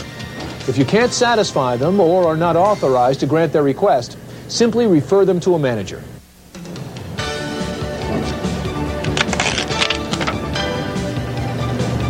May I have your check cashing card, please? Oh, I don't have one. I'm sorry, I can't accept a check without a check cashing card, unless it's been authorized. Well, where do I get authorization? Well, let me call my front end manager to help you. It'll only take a minute. Barry? Mrs. Greenberg would like to pay for her purchase by check, but she doesn't have a check cashing card. No problem, Mrs. Greenberg. I'll be happy to help you. Okay. You can see that the cashier used all the clear steps. She remained calm and didn't get upset with the customer.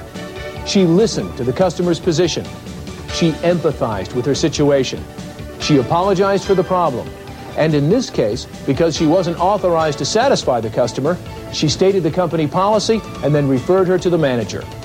Again, another potentially negative situation was turned around to be positive for the customer. There are a number of situations that should always be referred to a manager and not handled personally. These include any customer complaint involving employees, any complaint or situation involving an unsafe condition, accident, or injury, and any complaints about policies that are set by law. These might include what can be bought with food stamps, restrictions on selling cigarettes and alcoholic beverages, smoking in the store, or any health code requirements. Handling challenging customer situations can be unnerving, but they're really not difficult. Just remember not to get emotionally involved. Simply focus on satisfying the customer without debating rightness or wrongness. From there, the steps to take are clear. Stay calm, listen to the customer without interrupting, empathize with the customer's situation, apologize to diffuse the customer's dissatisfaction, resolve the situation if you can, and if the situation can't be made satisfactory immediately, refer the customer to a manager who can satisfy the customer. You've learned many skills today. How to maintain and enhance the shopping environment, how to be courteous and provide customer assistance, and how to handle challenging customer situations. Using and practicing these skills will help you to provide the best possible customer service and really be the difference that keeps customers coming back to our stores. There's a difference, she says here. You can see it everywhere.